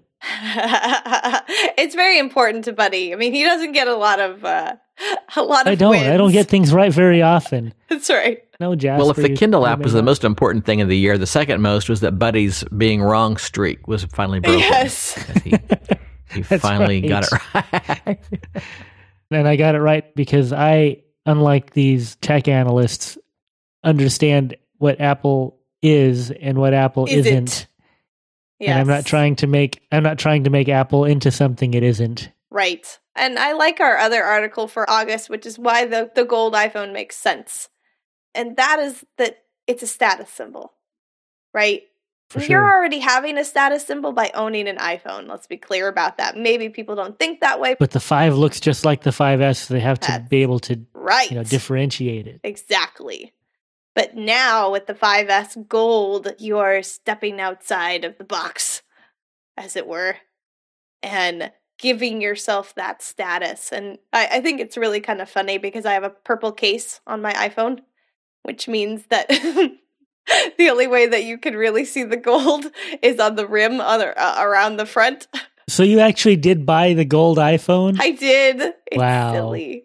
And I waited an extra two weeks for the darn thing. I'm so totally conservative for the space gray. I really should have gone with the space gray or the white, but I'll tell you what. If anybody ever asks, yep, it's gold. Uh, whatever that's supposed to mean. and I There you really go. should be using a clear case so that you can see that it's gold, but I like purple, so I have a purple case. There you go. Yeah. Oh well. Jamie, have you Oh, gotten your well. 5S yet or not yet? No, actually, I'm eligible for an upgrade in April, which of course puts me right in that spot where Oh. it would probably be silly to buy anything at that point. Yeah. So I'm going to wait until the fall and see what And he's happens. gonna get an iPhone six. He's totally going to get the iPhone Six. There you go. Yep. or whatever we're calling it. It's going to be the new iPhone. They're going to get out of the Right. numbers, just like they did with the iPads. hmm Yeah. I can feel yeah, it. except did you notice they kind of got back into the numbers again? Well, no, they didn't. No, Yeah. they the didn't. iPad Wow. Air No, they Okay, didn't. They okay. and the went iPad, Mini Air. with the Okay, right, Retina yeah, right. display. True. I love Well, how but we they have to kinda add did. all They these words. Kind of called it the fourth generation iPad That's true. But they also called it the new iPad. as opposed to the new iPad, Yeah. which was the third generation. So it's Right. the new iPad or the new. the new iPad. new word. I don't know. But I like actually having the distinction of the iPad Air. I wish we could come up with a better Yeah. name than iPad Mini with Retina display because I feel like this is too many words. Just like the MacBook Pro 13 inch with Retina display. It's like, could we like simplify this somehow? Right, because of course the other MacBook Pro 13 inch is without a Retina display, and there is not a 15 inch without a Retina display. The only 15 Correct. inches with Retina display. Right. But I have a 13 inch MacBook Pro with Retina display now. Which he doesn't need. What I I find adorable. I totally don't need the. Well, I needed the new MacBook Pro because like mine is. Right, you know, right. Yeah, but you microphone could is have gone with the Air plugged in the like I battery. have. I could have gone with the Air, but the Pro was faster. Yeah, it is faster. I'll tell you what, though, buddy, mine weighs less than yours does. Yeah, I'll bet it does. yeah, I'll tell you what though, whether Air or Pro, it's really cool to like turn it on and have it boot up in like 15 seconds. seconds. I know. Of course, I yeah. was confused when I f- the first time I opened it because I'm I'm looking for the power button, and then Uh, I'm oh yeah, this one doesn't have an eject, so I guess that's where the power button is. And sure enough, indeed. um, yep, it's the last of key course, you on know- the right hand side. Right. And, you know, of course, the other pro has a The CD other ROM so has Pro. an eject button. So there's a round power button Yep. on it, as there was with the plastic MacBook. And so I was, lo- uh, that's what I was looking for initially. Uh huh. Couldn't find one. Well, w- should we move to September where we had the like. Well, you mean where they actually introduced the actual iPhones that yeah, we're talking but that's about all right they now? introduced. That's it. That's all we got. Two new iPhones. No iPod, There's no, no iPod? iPad, no Mac, Nothing. no nothing. Two Nope. iPhones. That's all you get. That's it. It's all you get. and, they made the live feed only available in China. the analysts weren't happy because you know they only released the iPhone, so they were they were already looking for the next event. Right. So the analysts will be analysts, I guess. But you know what? There was something exciting in September. There weren't really any surprises. Well, you at know. the Apple event, no. No, not at the Apple event. No, No. It- pretty much we got what we expected. We got the fingerprint sensor. We got the. I don't think we were really necessarily expecting a 64-bit processor, but But it's eh, nice. Nice. I wasn't expecting the M7, the motion sensor. No, I don't think anybody saw that coming. And that's pretty cool. Yeah. Jamie, were you surprised by anything at the Apple event? No, I don't really think so. And especially because, well, I mean, I guess the fact that I thought maybe some sort of wearable tech might be introduced, a watch or something. Well, it's just because But the analysts obviously they kept weren't saying ready. that they were going to do it. Yeah, the analysts kept saying it. And, and that's what's so hard at these events is because it's not anything Apple does or doesn't do. It's what What we all of the hype around the event makes you kind of messes with your head. well to only just have the iPhones, I think was actually kind of weird. it was odd. I would agree with that. Like I'm gonna get a whole Yeah. event, and all you're gonna tell me is that there's two new iPhones. Yeah, I already knew that. Like they've been talking about it for months now. Yeah. But Buddy was right. He got to say that he was right. I love how the analysts were all talking about how the iPhone release schedule was slipping, even though it had never actually been announced. like all year, oh, the schedule's slipping. It's going to be delayed. He Really? wasn't delayed. No. Ugh, But that's what they kept saying. Right. They say a lot of things, Buddy. you know, last month we I talked know. about fuzzy math. Right. Well, you know, and Gene Munster is going to still predict that they're going to come out with a full blown television. Oh, of course he is. I'll tell you what though, with the with the improvements to the Apple TV, I don't know if I see it. Because right now what they're doing is I- they're just I really continuing don't. to add content. And that's really what you need. Uh, I just I scored don't- I myself don't a, see it. a year of free HBO, which was pretty Oh? cool How'd you do that? by asking for a better cable Yeah. package. Oh, Yep. okay. Yeah, I, my promo ran out, and that's when I call them up and I say, "Why is my bill so high?" And they say, "Oh, your promo ran out. Here's our loyalty department to fix you up." And I was like, "Okay." And so then she's like, "Well, I can't get you more channels on your cable package, but for not much more money, I can give you a free year of HBO." And I was like, "Sure, okay." And so now I have HBO Go on my Apple TV, and it's so cool. There you go. But no, the Apple TV, I, I don't know. I just don't see Apple sinking a lot of resources into a full blown, full on TV. I just don't. Yeah, I don't either. I don't think it's going to be worth their time or their money. And I don't know that it'll sell. What do you think, Jamie? Do you think that's worth it to them? Or are they entering into territory that's just outside their scope of this is going to work for them? I wonder if I mean it's possible that they haven't made that decision yet. Maybe they're Mm, still talking to yeah. providers and still asking themselves that question. Right. So there could be a lot of things that could happen. I mean that uh, time will tell whether uh, Right. which direction they decide to go. Actually, I think they're going to work out more content deals and we're going to see more content, and more channels, and more stuff on the Apple TV. We just saw the PBS app, for example. I saw a headline yesterday that I forgot to read, which was about Time Warner and Apple TV. So I've been seeing something about rumblings about that for a couple of months. Oh, okay. But I think they're definitely going to keep working on content deals and stuff. But You Are they know what gonna would be really put cool? all of it into a TV set? No, I don't think so. I think what would be really cool is if cable providers offered subscribers the option of using their Apple TV instead of a digital cable box because then it would be And accessible. we'd have accessible program guides 'Cause you know and all what? kinds of things. Now they have a deadline. They have to make their cable boxes accessible because of the federal law that just went into effect. So, wouldn't it be Oh, convenient? yeah. if instead of trying to fix their own cable boxes, they could just go to Apple and say, "Hey, I understand that blind people can use your set top your your little Apple TV puck thingy. Can we just have our content go through it?" Like that would be an instant solution for them. And I know that corporations are all about saving money, so just putting it out there. Comcast Yeah, actually is yeah. fixing theirs and they're planning to Comcast is. I've I've Yeah. heard a YouTube demo of what they're doing, and it sounds pretty compelling. Nice. Well, and it's interesting when the Panasonic TV came out in the UK, I immediately wrote to the RNIB and I said, Why is it that I can't get something like this in the US? And they said it all comes down to how you get your television. Because most of the people in the UK use an antenna. That's how they get their television. They don't have this cable satellite thingy that we do here in the United States. And so having the television talk is perfect and it works great. If you sell me, however, a cable subscriber or a satellite subscriber, a talking television, it does me no good because my content isn't coming through an antenna. And I was like, oh, right. That's annoying. I don't like it. but now the federal government has said to these providers, you got to make it happen. I wonder what Roku's going to do. Do you think they'll actually make it accessible? I'm curious about that too. I I wouldn't mind seeing an accessible Roku box. The Google That would one be needs cool. to be Yeah. made accessible too, correct? Um, I think that the Google one sort of is it. I think that the Google TV has uh, TalkBack in it, Oh, okay. and then the um, USB thing that plugs into the TV. Oh, I know Chromebox. Thirty-five bucks.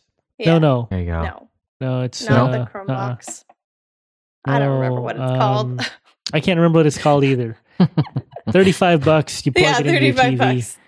It interfaces via your Google tablet Oh, or phone that's or whatever. right. So Okay, anyway, I think that might be accessible too, but I haven't bought one.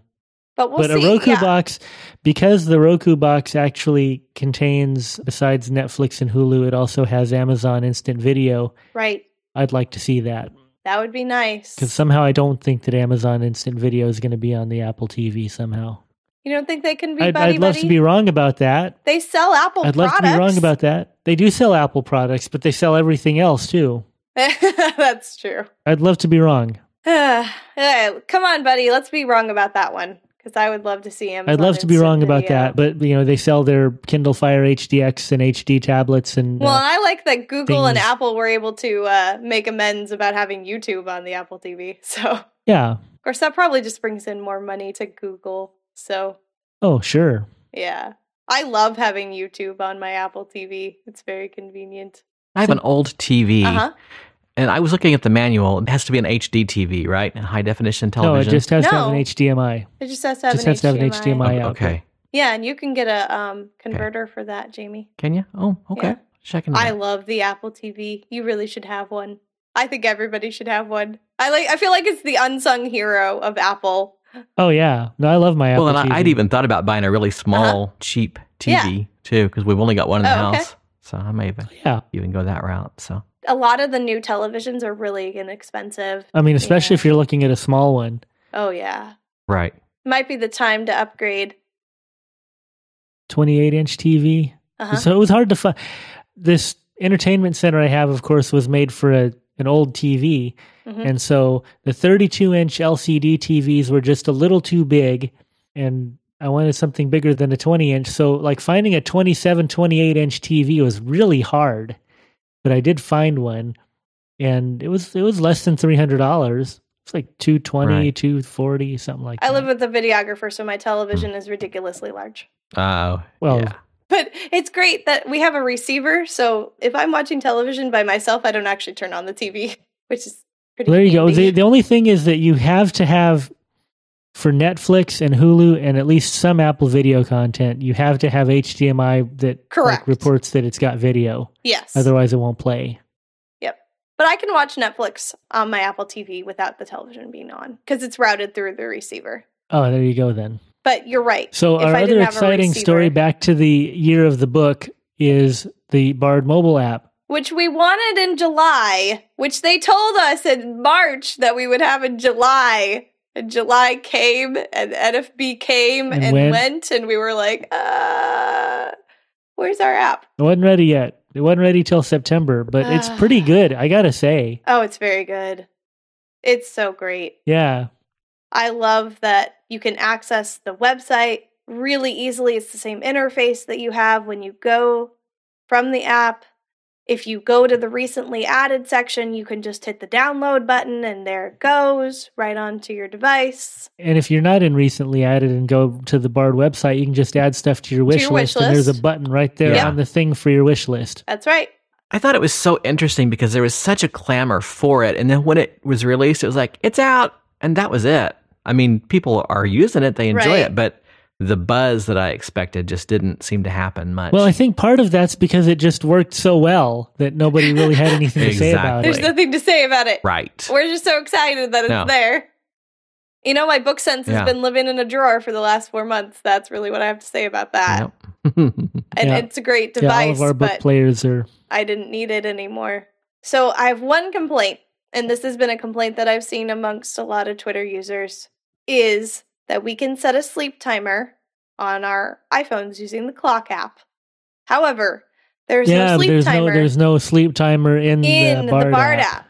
So here's my main frustration, and that is that because I read every night before I go to bed, I have my timer set as a sleep timer, right? Because I don't want to go in and change it Yeah. every single night. So I have it set for a sleep timer. I can't tell you how many times that I've set a timer in the last couple months using my regular timer and then have forgotten that I set it as a sleep timer. And so then I'm going, why is my timer not gone off? Oh, crap. Ah, yes. Oh, Oh, you know oh, that three God. minute egg? It's now been ten minutes. Oops. yeah. So, all ye NLS people who happen to listen to Triple Click Home, if you're listening to this, please add a sleep timer to the BARD app if you can, because I think that's its one deficiency. Yeah. The only other deficiency that I've seen, and that is that the one minute, five minute, 10, uh, it goes from one minute to five minutes to 15 minutes when you're Yeah. rewinding and fast forwarding. And actually, sometimes I need it to be less, or I need it to be 10 minutes, not 15 minutes, because now I've gone too far and now I have to play Yeah, the- but that's a holdover right from the physical talking book. Oh, player. that's right. Okay.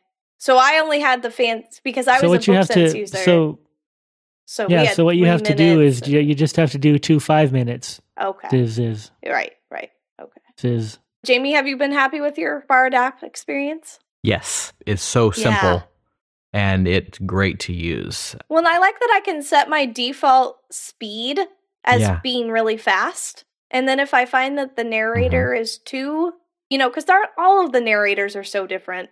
And sometimes speeding them up to Right. one speed is great, and then sometimes you're like, "Oh God, I don't understand what you're saying." or this is not pleasant. Now I'm like speed reading. But I Yeah. like that it's so easy to change the speed on Yeah. the fly. It's great. when and and changing the navigation level too yes. is pretty easy. oh yeah. And that's really nice. And the really cool thing is when you change the navigation level and you go backward and forward by an item, uh-huh. it'll actually tell you what the name of that item Yes. is, I like that. which is just the coolest thing ever. right. Now if we could only choose the narrators.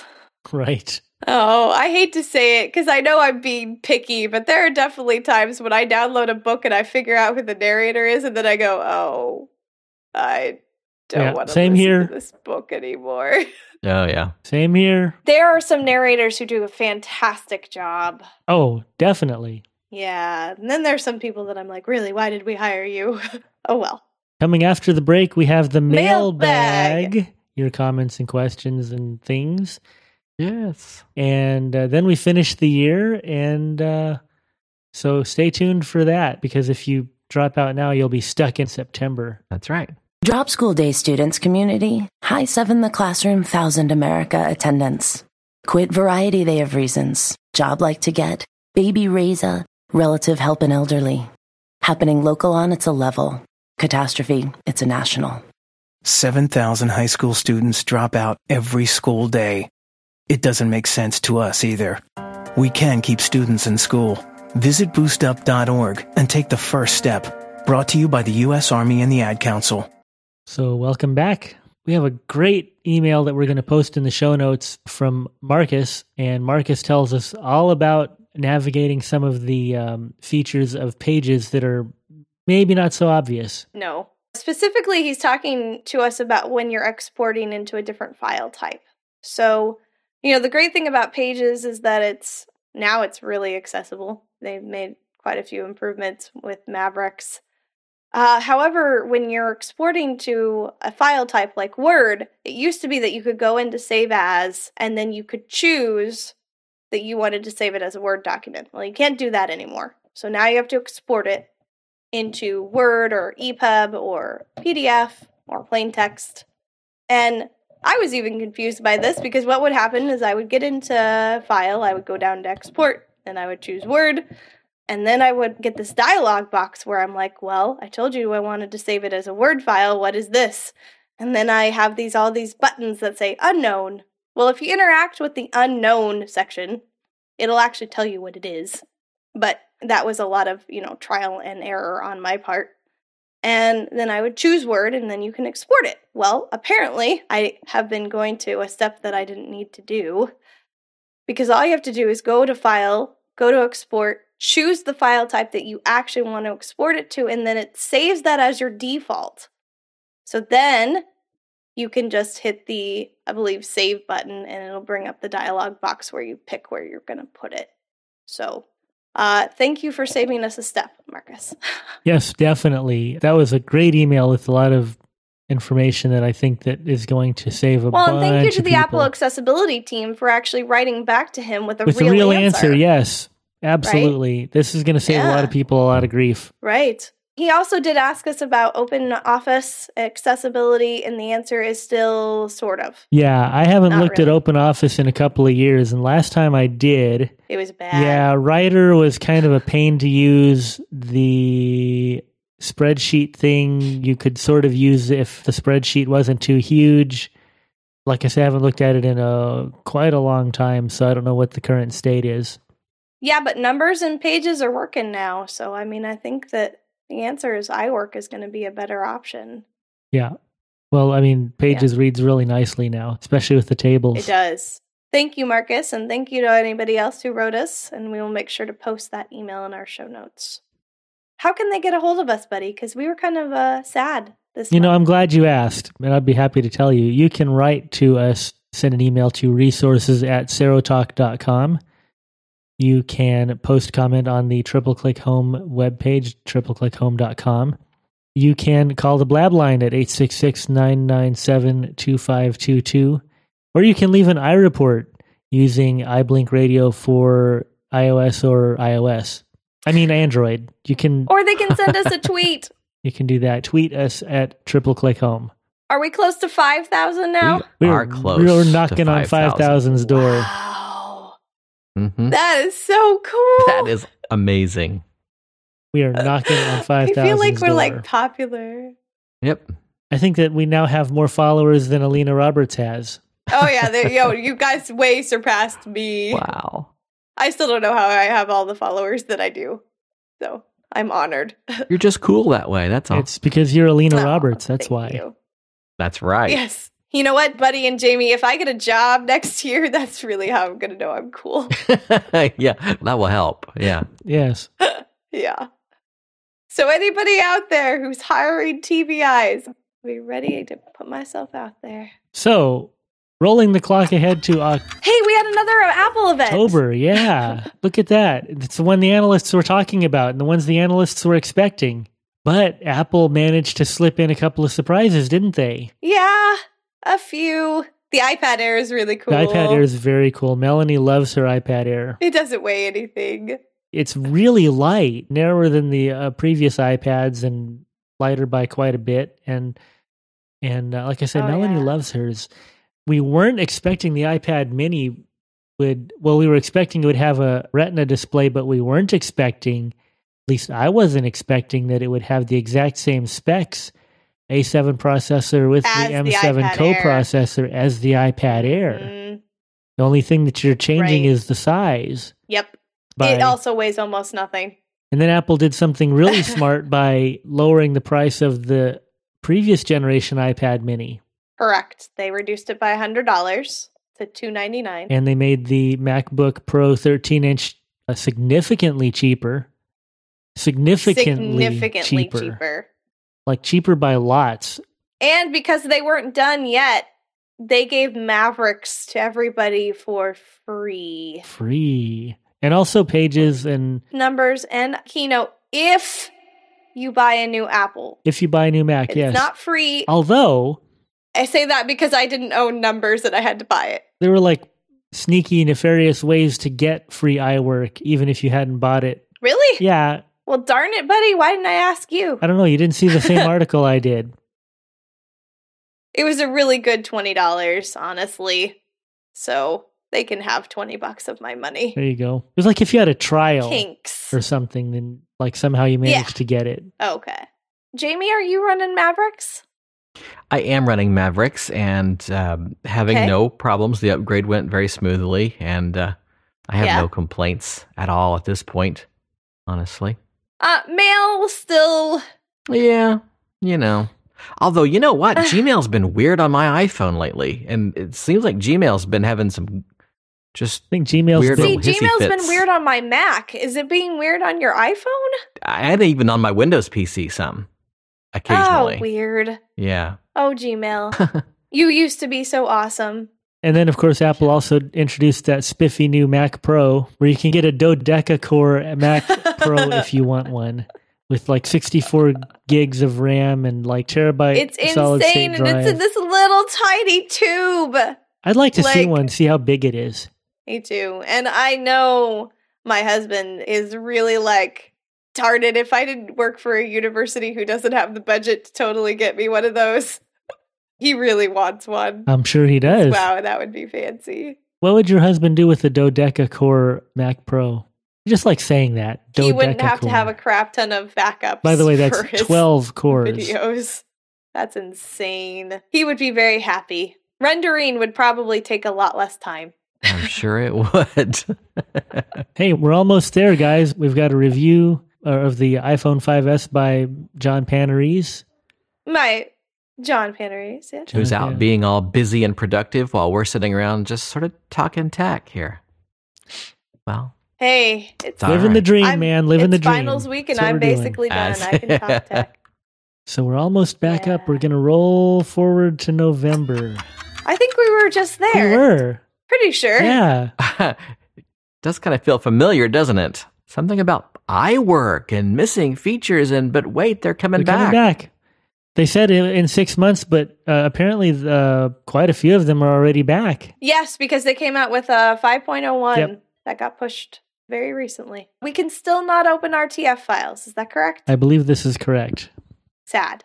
I have so many RTF files. Yeah, and RTF is pretty universal, so I hope we get that back pretty soon. Although, I mean, like, yeah, we They can need open to them get in that text back. edit, and text edit's fine, but And then we can turn word wrap off so that we can read past page one, which they still need to fix.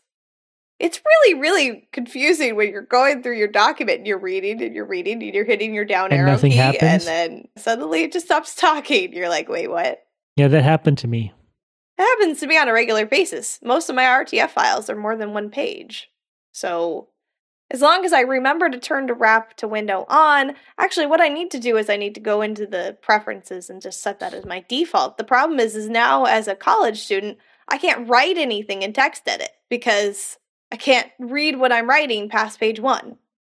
So I guess as long as I'm only doing a one page reflection. So it's interesting. I was the girl who said, I don't need pages. I have it because it's supposed to be awesome. But honestly, I just find it too complicated. And now I use it for everything. Well, Oh, there you go. So it's a conspiracy. Really, that's what it is, buddy. That's what it is. We'll make her use iWork. She doesn't need text edit. That's too easy. I used to use text edit all the time because it loaded so fast. Oh, yeah. Exactly. Oh, and I remember back before Mavericks, pages would take forever. You're like, Forever. Oh my goodness, did pages take forever to load. please, can I just see my document? No, no. Okay. Hello? I also want to put out a little note to all ye Maverick Pages users. There is a still a way for you to create a custom template because it used to be that if you went into the template chooser, there was a button that said custom. Well, there is no more button that says custom. What you do now is you create a new document, you set all the parameters that you would want as your default. Like, for instance, as a student, I'm required to write in Times New Roman. Don't ask me why, it's just a requirement, right? Well, Apple's default is Helvetica, and it got really frustrating when I had to go in and make sure that I changed it to Times New Roman because I didn't need my professors knocking my grade down because I forgot to change the stupid font. And now what you do is you set your parameters and then you go into the file menu. There is a save as template, I believe is what it's called. And that's what you have to do in order to set a custom template. Uh-huh. So I was glad to find the Learning workaround. all kinds of 'cause I new was stuff There's today. got to be a way. Well, and I Yes, learned indeed. that because I was trying to figure out what would I do for a low vision kid who would want their default font to be maybe like size 18 and size and maybe an Arial or whatever font that's really easy for them to read. And I wouldn't want to have to have them go into the font panel every single time they loaded a new document just so that they could have their default font sizes. Right. So, yay for classwork Yay. making my making me figure things out. So we also have here a list of all the things that everyone can look forward to when iOS 7.1 comes out. uh, are you running that, Mr. Buddy Brandon? I can neither confirm nor deny. Okay. Can you confirm whether or not you like the changes? I can say that it is, Says there's no. a good possibility that I like a couple of voiceover bugs were possibly Uh-huh. fixed, Possibly. Yeah. Yes. and I'm really pleased about that. Yes, It sounds like low vision users are going to be really pleased. low vision if it users will very Oh, I likely be hope very so. pleased because um, there may or may not be a darker keyboard Yes. option Correct. available. That would be available all times. And they're increasing the contrast. That is something they did announce. Hmm. So, I think that our low vision users will be very pleased with these updates when they roll, which hopefully is soon. which is good because I've heard Yeah. some really significant Oh, problems yes. for low vision Yes. Mm-hmm. people. The font that they used Mm-hmm. on the keys is very thin. Right. And as we pointed out last month, majority of the blind community actually has residual vision. So it's very important that low vision users get taken into consideration. I really like that Apple has made their products though so universally accessible that if you are low vision and want to still use your vision but only part of the time, You can do that. Mm. that you can finally run voiceover and Zoom at the same time. Yay! yeah, although I gotta say, it's kind of a pain, at least on the iPad, because Melanie has Zoom and sometimes I need voiceover. And it's Yeah. kind of a pain because then I can't figure out how to, for example, like the keyboard's like really huge and you have to swipe, like you, like you have to scroll the keyboard and that just makes me crazy. Oh, really? I didn't even know it affected that. yeah, and you can't turn Zoom off while voiceover is on, apparently. And hopefully they fixed that in 7.1. Oh. But you can. Mhm. So there you go. I also learned last month at my workshop that if you are blind and you use a switch, Mhm. it's not a perfect workaround because you can't have voiceover on and switch access on at the same time, Okay. but you can have the screen speak to you. Ah, So that's their workaround, okay. Well, which I'll tell you what is better, better than nothing. but hopefully they can address that Yeah. later. So yeah, there's good stuff coming. And as far as one trend that I've been seeing is in mainstream press, they're talking about, oh, well, if you don't like this, you can go into accessibility and change so and so and you'll like it better. So people who don't generally use these functions are using these functions.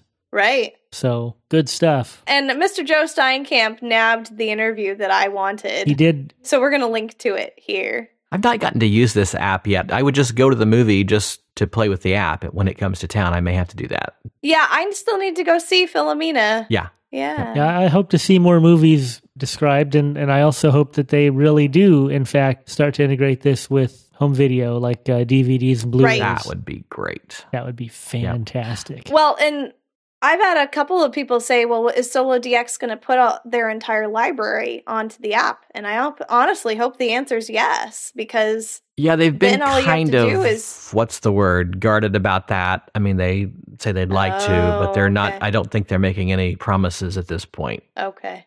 That's just kind of from some 'Cause tweets. That I've would be read really that- neat. That would be great. because then we could just have the particular descriptive audio track on our phone, hit that little sync button, and then sit down and enjoy ourselves. there you go. Then we could enjoy movies again because I haven't enjoyed a movie in a very long time. Oh, you're kidding. Do you guys not get the DVDs that have the descriptive audio tracks? I haven't found the descriptive audio tracks. I mean, like a lot of times they're on Blu-ray, but not on the DVDs. Uh, that's not true. It is in some cases. Okay. So here's what you do, buddy, is and you may you guys may need to have somebody come over to your house if Melanie's not able to identify the button on your remote. But there's a button on your remote for your DVD player that's called audio. And what it'll do is it will cycle through the tracks that are available Ah. because I can't set the descriptive audio track myself either, right? Because I can't see the menu. Mhm. So what I do is I hit play on the movie and then I hit my audio button like three or four times Uh-huh.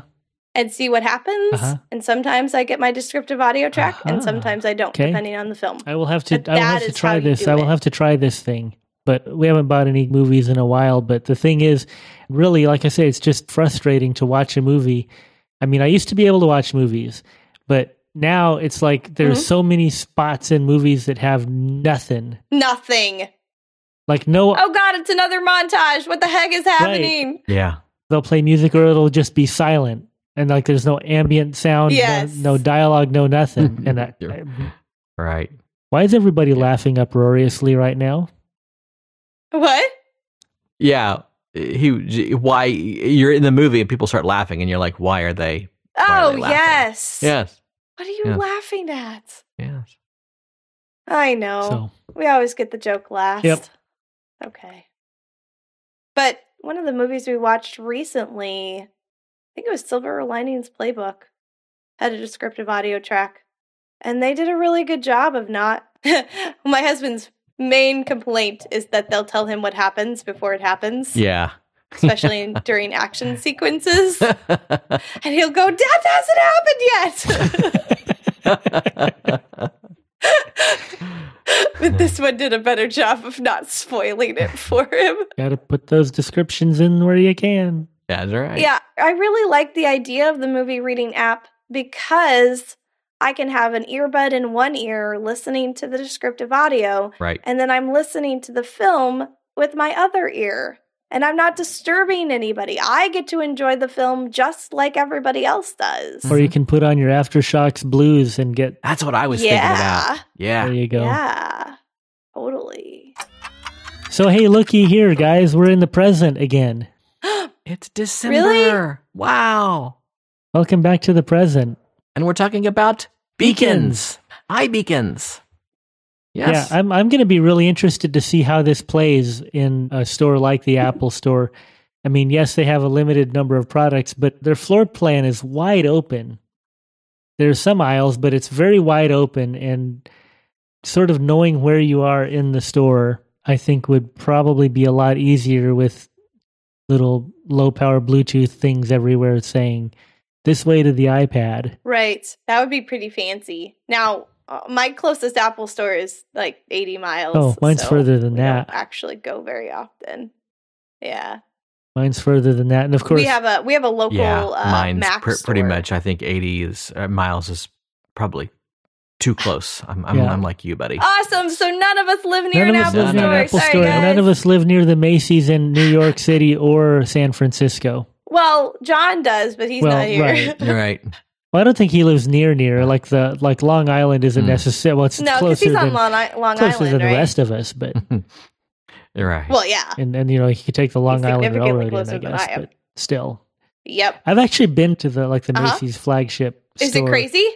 actually i went in to buy a wallet and it was you know it was big but the Uh-huh. thing that i'll remember about it is that when i went there okay here, here's what what i did I, I was visiting a friend of mine in brooklyn and i got on the subway and i went down to the empire state building which is like 34th and like fifth avenue or something like that i forget anyway so i went to the empire state building and i went up to the top of the empire state building just so i could have, say i went to the top of the empire state building Yeah, right. Mm-hmm. and Yeah. I came down and I had to decided I needed to go to um, buy a wallet. And well, there's Macy's right there. So I'm going and I go over and I walk up to this store and walk through the automatic sliding doors, you know, step on the door, it opens and I walk in and the woman says, Hi, welcome to Victoria's Secret. um, no, And you I'm went- in the wrong store. Sorry.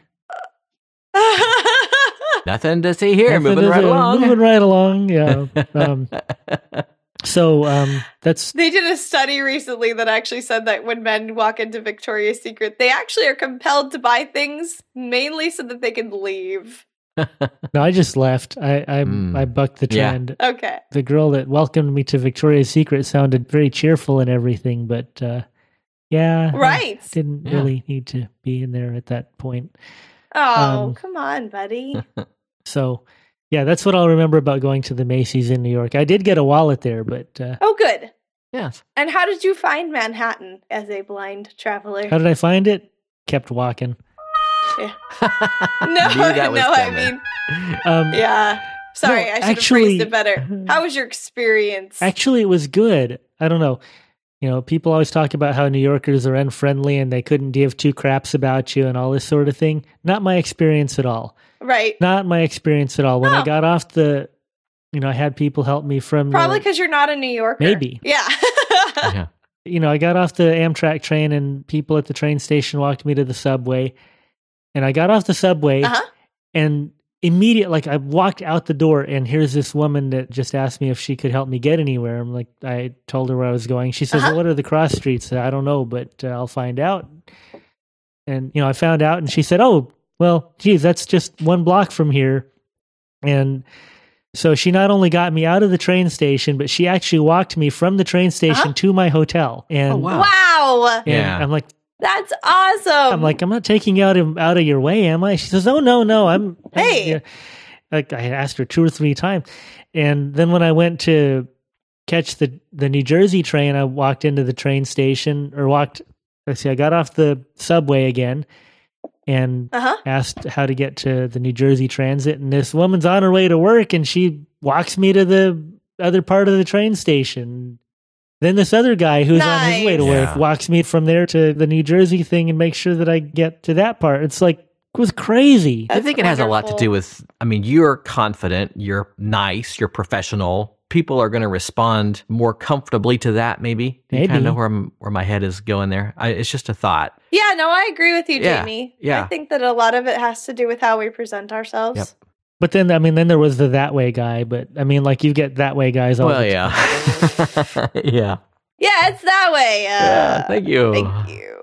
So that's our iBeacon information. The Yeah. answer is we don't know because We don't we, have a none of clue. us live anywhere near an Apple store. But speaking of traveling, here's a neat article about Foursquare and how Foursquare finally got what Foursquare really envisioned itself to be in the beginning, like years and years later. As much of a pain as Foursquare is for people who don't care about it, and I have actually taken it off of my Twitter and Facebook, unless I'm doing something specific that I want to check in. But you can actually get some coupons. You can actually get some deals now. I mean, like 20% off your Right. entire purchase or whatever. Mm-hmm. So there are a lot more in app uh, specials that you can unlock when you check into places here. Well, and sometimes it's it's interesting to read the tips that people leave. I agree. Yep. Especially restaurants. Yeah.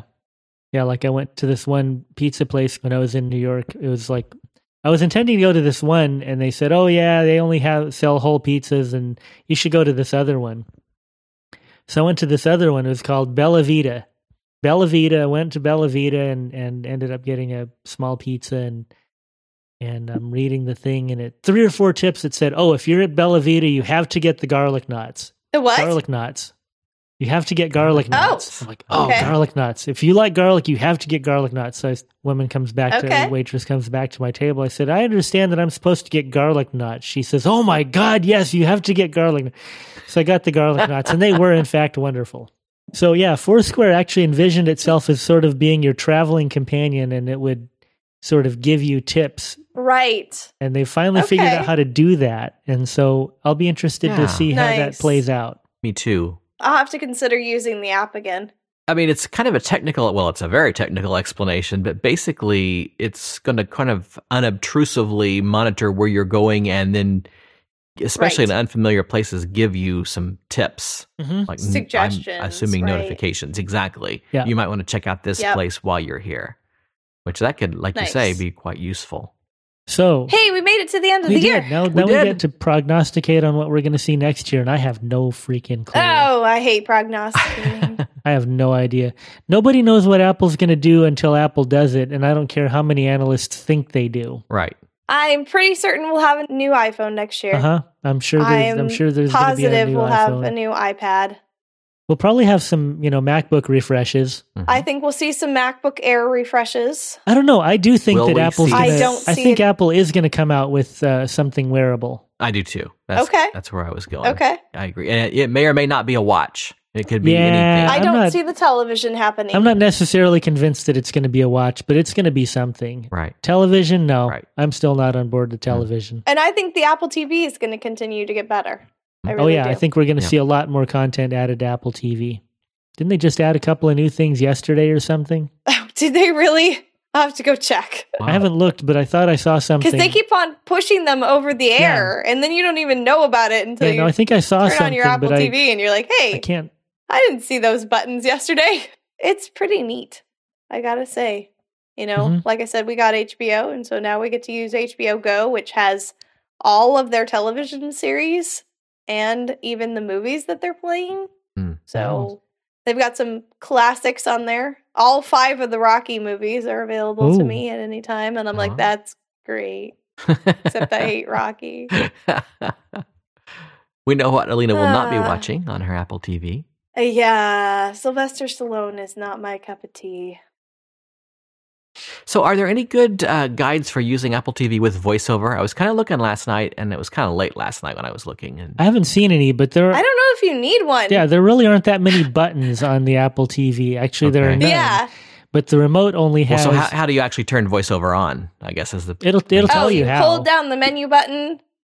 Yeah. It'll tell you how. really when, when you first Um, set it up. Hold down the menu Yeah. button and then Okay. you hit Well, hit enter. yeah, when you well, yeah, when you Cool. first turn it on though, it'll tell you like press so and so three times, and it'll turn VoiceOver Right. on. nice. correct. But yeah, there's only like two buttons plus a four-way navigational thing and the uh, enter button in the middle of that, and that's it.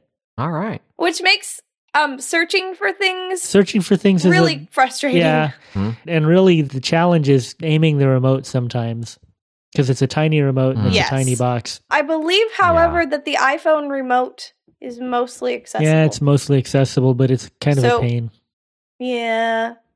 But if you wanted to use something besides the remote that comes with it, Jamie, the other option to you is that if you guys have a universal remote, it can be programmed to Oh, okay. use the Apple TV. And also, you can use Bluetooth keyboard. Oh, Right. Wow, that's nice. I could see where that which would is be really quite- useful when you're trying to search for something Sure. because they've got their keyboard laid out as if it were alphabetical order. Ah. And then, so you're like, okay, the A is way up there. And then I got to go find a J or something. and it's, yeah. That's my thing about Apple TV that I don't like is the search feature. Right. But on the flip side of that, well, it's no easier for sighted people. No, it's really not. Because They have to do the same exact thing. Yep. Oh, and you're stuck with Yeah. the grumpy Samantha voice. That's the other Oh, thing. yeah. Oh, wow. that is true. And let me tell you what, one of the big downfalls of having voiceover turned on is that you end up turning up the volume while you're watching the program that you're watching. And then once then it's voiceover's done, really voiceover loud. starts talking and Oh. you're like, oh, God. Yeah. yeah, I can I can so see that actually. That kind of happens with your I'm- now when I'm you're deaf. wearing earbuds Thank with you your very headphones much. or your your iPhone. Yeah. You listen to a really quiet The other audio. thing that will occasionally happen is if you're listening to a bunch of music, sometimes voiceover will like read off all the titles of, of every track you're listening to. and Yes. Maybe you don't Yeah. want it to do that. right. I'm like, stop, stop. yeah. Yeah, unfortunately, we can't go over to our Apple TVs and do a three finger double tap to mute Right. the speech. hmm Uh, so I guess that's our prognostication that, that we don't really know what's going to come. And honestly, based on how many things we've gotten in the last few months, I think it's going to be a while. It could be even be WWDC before we hear anything new. That's my bet. I don't think Mm. we're going to see anything till WWDC. Yeah. Right. And that's not to say that we won't have lots of things to talk with you guys about for the next six months, but Oh yeah. they're not going to necessarily we be new will. products. You better know it. We shall indeed. In fact, I think next month they'll have some uh, app things to talk about. Mm, That'll be good. Uh, Coursera has a new app for all ye wanting to learn things. I've got a spiffy gadget to review. Yes, Ooh, yes, but he does. yeah. We might have an interview with the developer. Maybe. Yeah. We'll we'll keep working on those interviews as well. Yeah. And if you guys have anybody that you want us to interview, you know, let us know because we're not always in the know. Well, we don't always know what the listener wants to hear either. We may sound like know it alls, but really Yeah, they're not. That's uh not true, buddy. Don't let the illusion go where you know Oh. everything. Oh, sorry. No, I'm kidding. But, you know, look forward to a lot of good stuff coming up next year Yes, for sure. absolutely. Keep it all coming your I mean, we way. gotta we gotta earn more followers on Twitter, right? That's So- right. Yeah, maybe we'll be at 10,000 by this time next year. Hey, oh my gosh, that would be the coolest never thing know. ever. Could happen. I would like to wish all of y'all a happy holiday season, a Merry Christmas if you celebrate Indeed. that, or a Yes. happy whichever other thingy you celebrate. Yes, and a happy new year. I think And a all of Happy us New get Year. that one. That's right. Yes. And how can we contact Buddy? You can follow Buddy at twitter.com slash bbrannon. That's B-B-R-A-N-N-A-N. Actually, I should say again how you can get a hold of the show. You can get a hold of the show by following us on Twitter at twitter.com slash tripleclickhome. You can leave a comment on our webpage, tripleclickhome.com. You can email resources at serotalk.com or you can leave a comment on the blab line 866-997-2522 or you can leave an report on your ios device or your android phone You can also follow me on Twitter at twitter.com slash blind perspective. That's B L I N D P E R S P E C T I V. And really, I should change my name, but I'm not going to. Oh no. No, don't- don't not, do not at this that. point. i'm going to pretend to be john panarese and say that you can follow john panarese at twitter.com slash mac for the blind all spelled out no numbers E m-a-c-f-o-r-t-h-e-b-l-i-n-d And follow him, and maybe he'll tweet more often. follow him and maybe he'll tweet more often And you can reach me, Jamie Pauls, twitter.com slash J A M I E P A U L S. I'm also responsible for the tweets from the Sero Talk Twitter feed, twitter.com slash S E R O T A L K, except for the 1% of the time when I'm not around, when Miss Lisa Salinger takes care of it. Uh, So if there's ever anything that you don't like that comes across the feed, send her an email. If there's stuff that you do like, send it to me. and I'm going to be in so much trouble when she hears oh you sure are Oh, yeah, you are. You better be glad she's way over here and you're way over there. exactly. Yes, we will look forward to seeing all of y'all next month. Thanks for dropping in, spending some time with us, and uh, we look forward to doing it again in another month.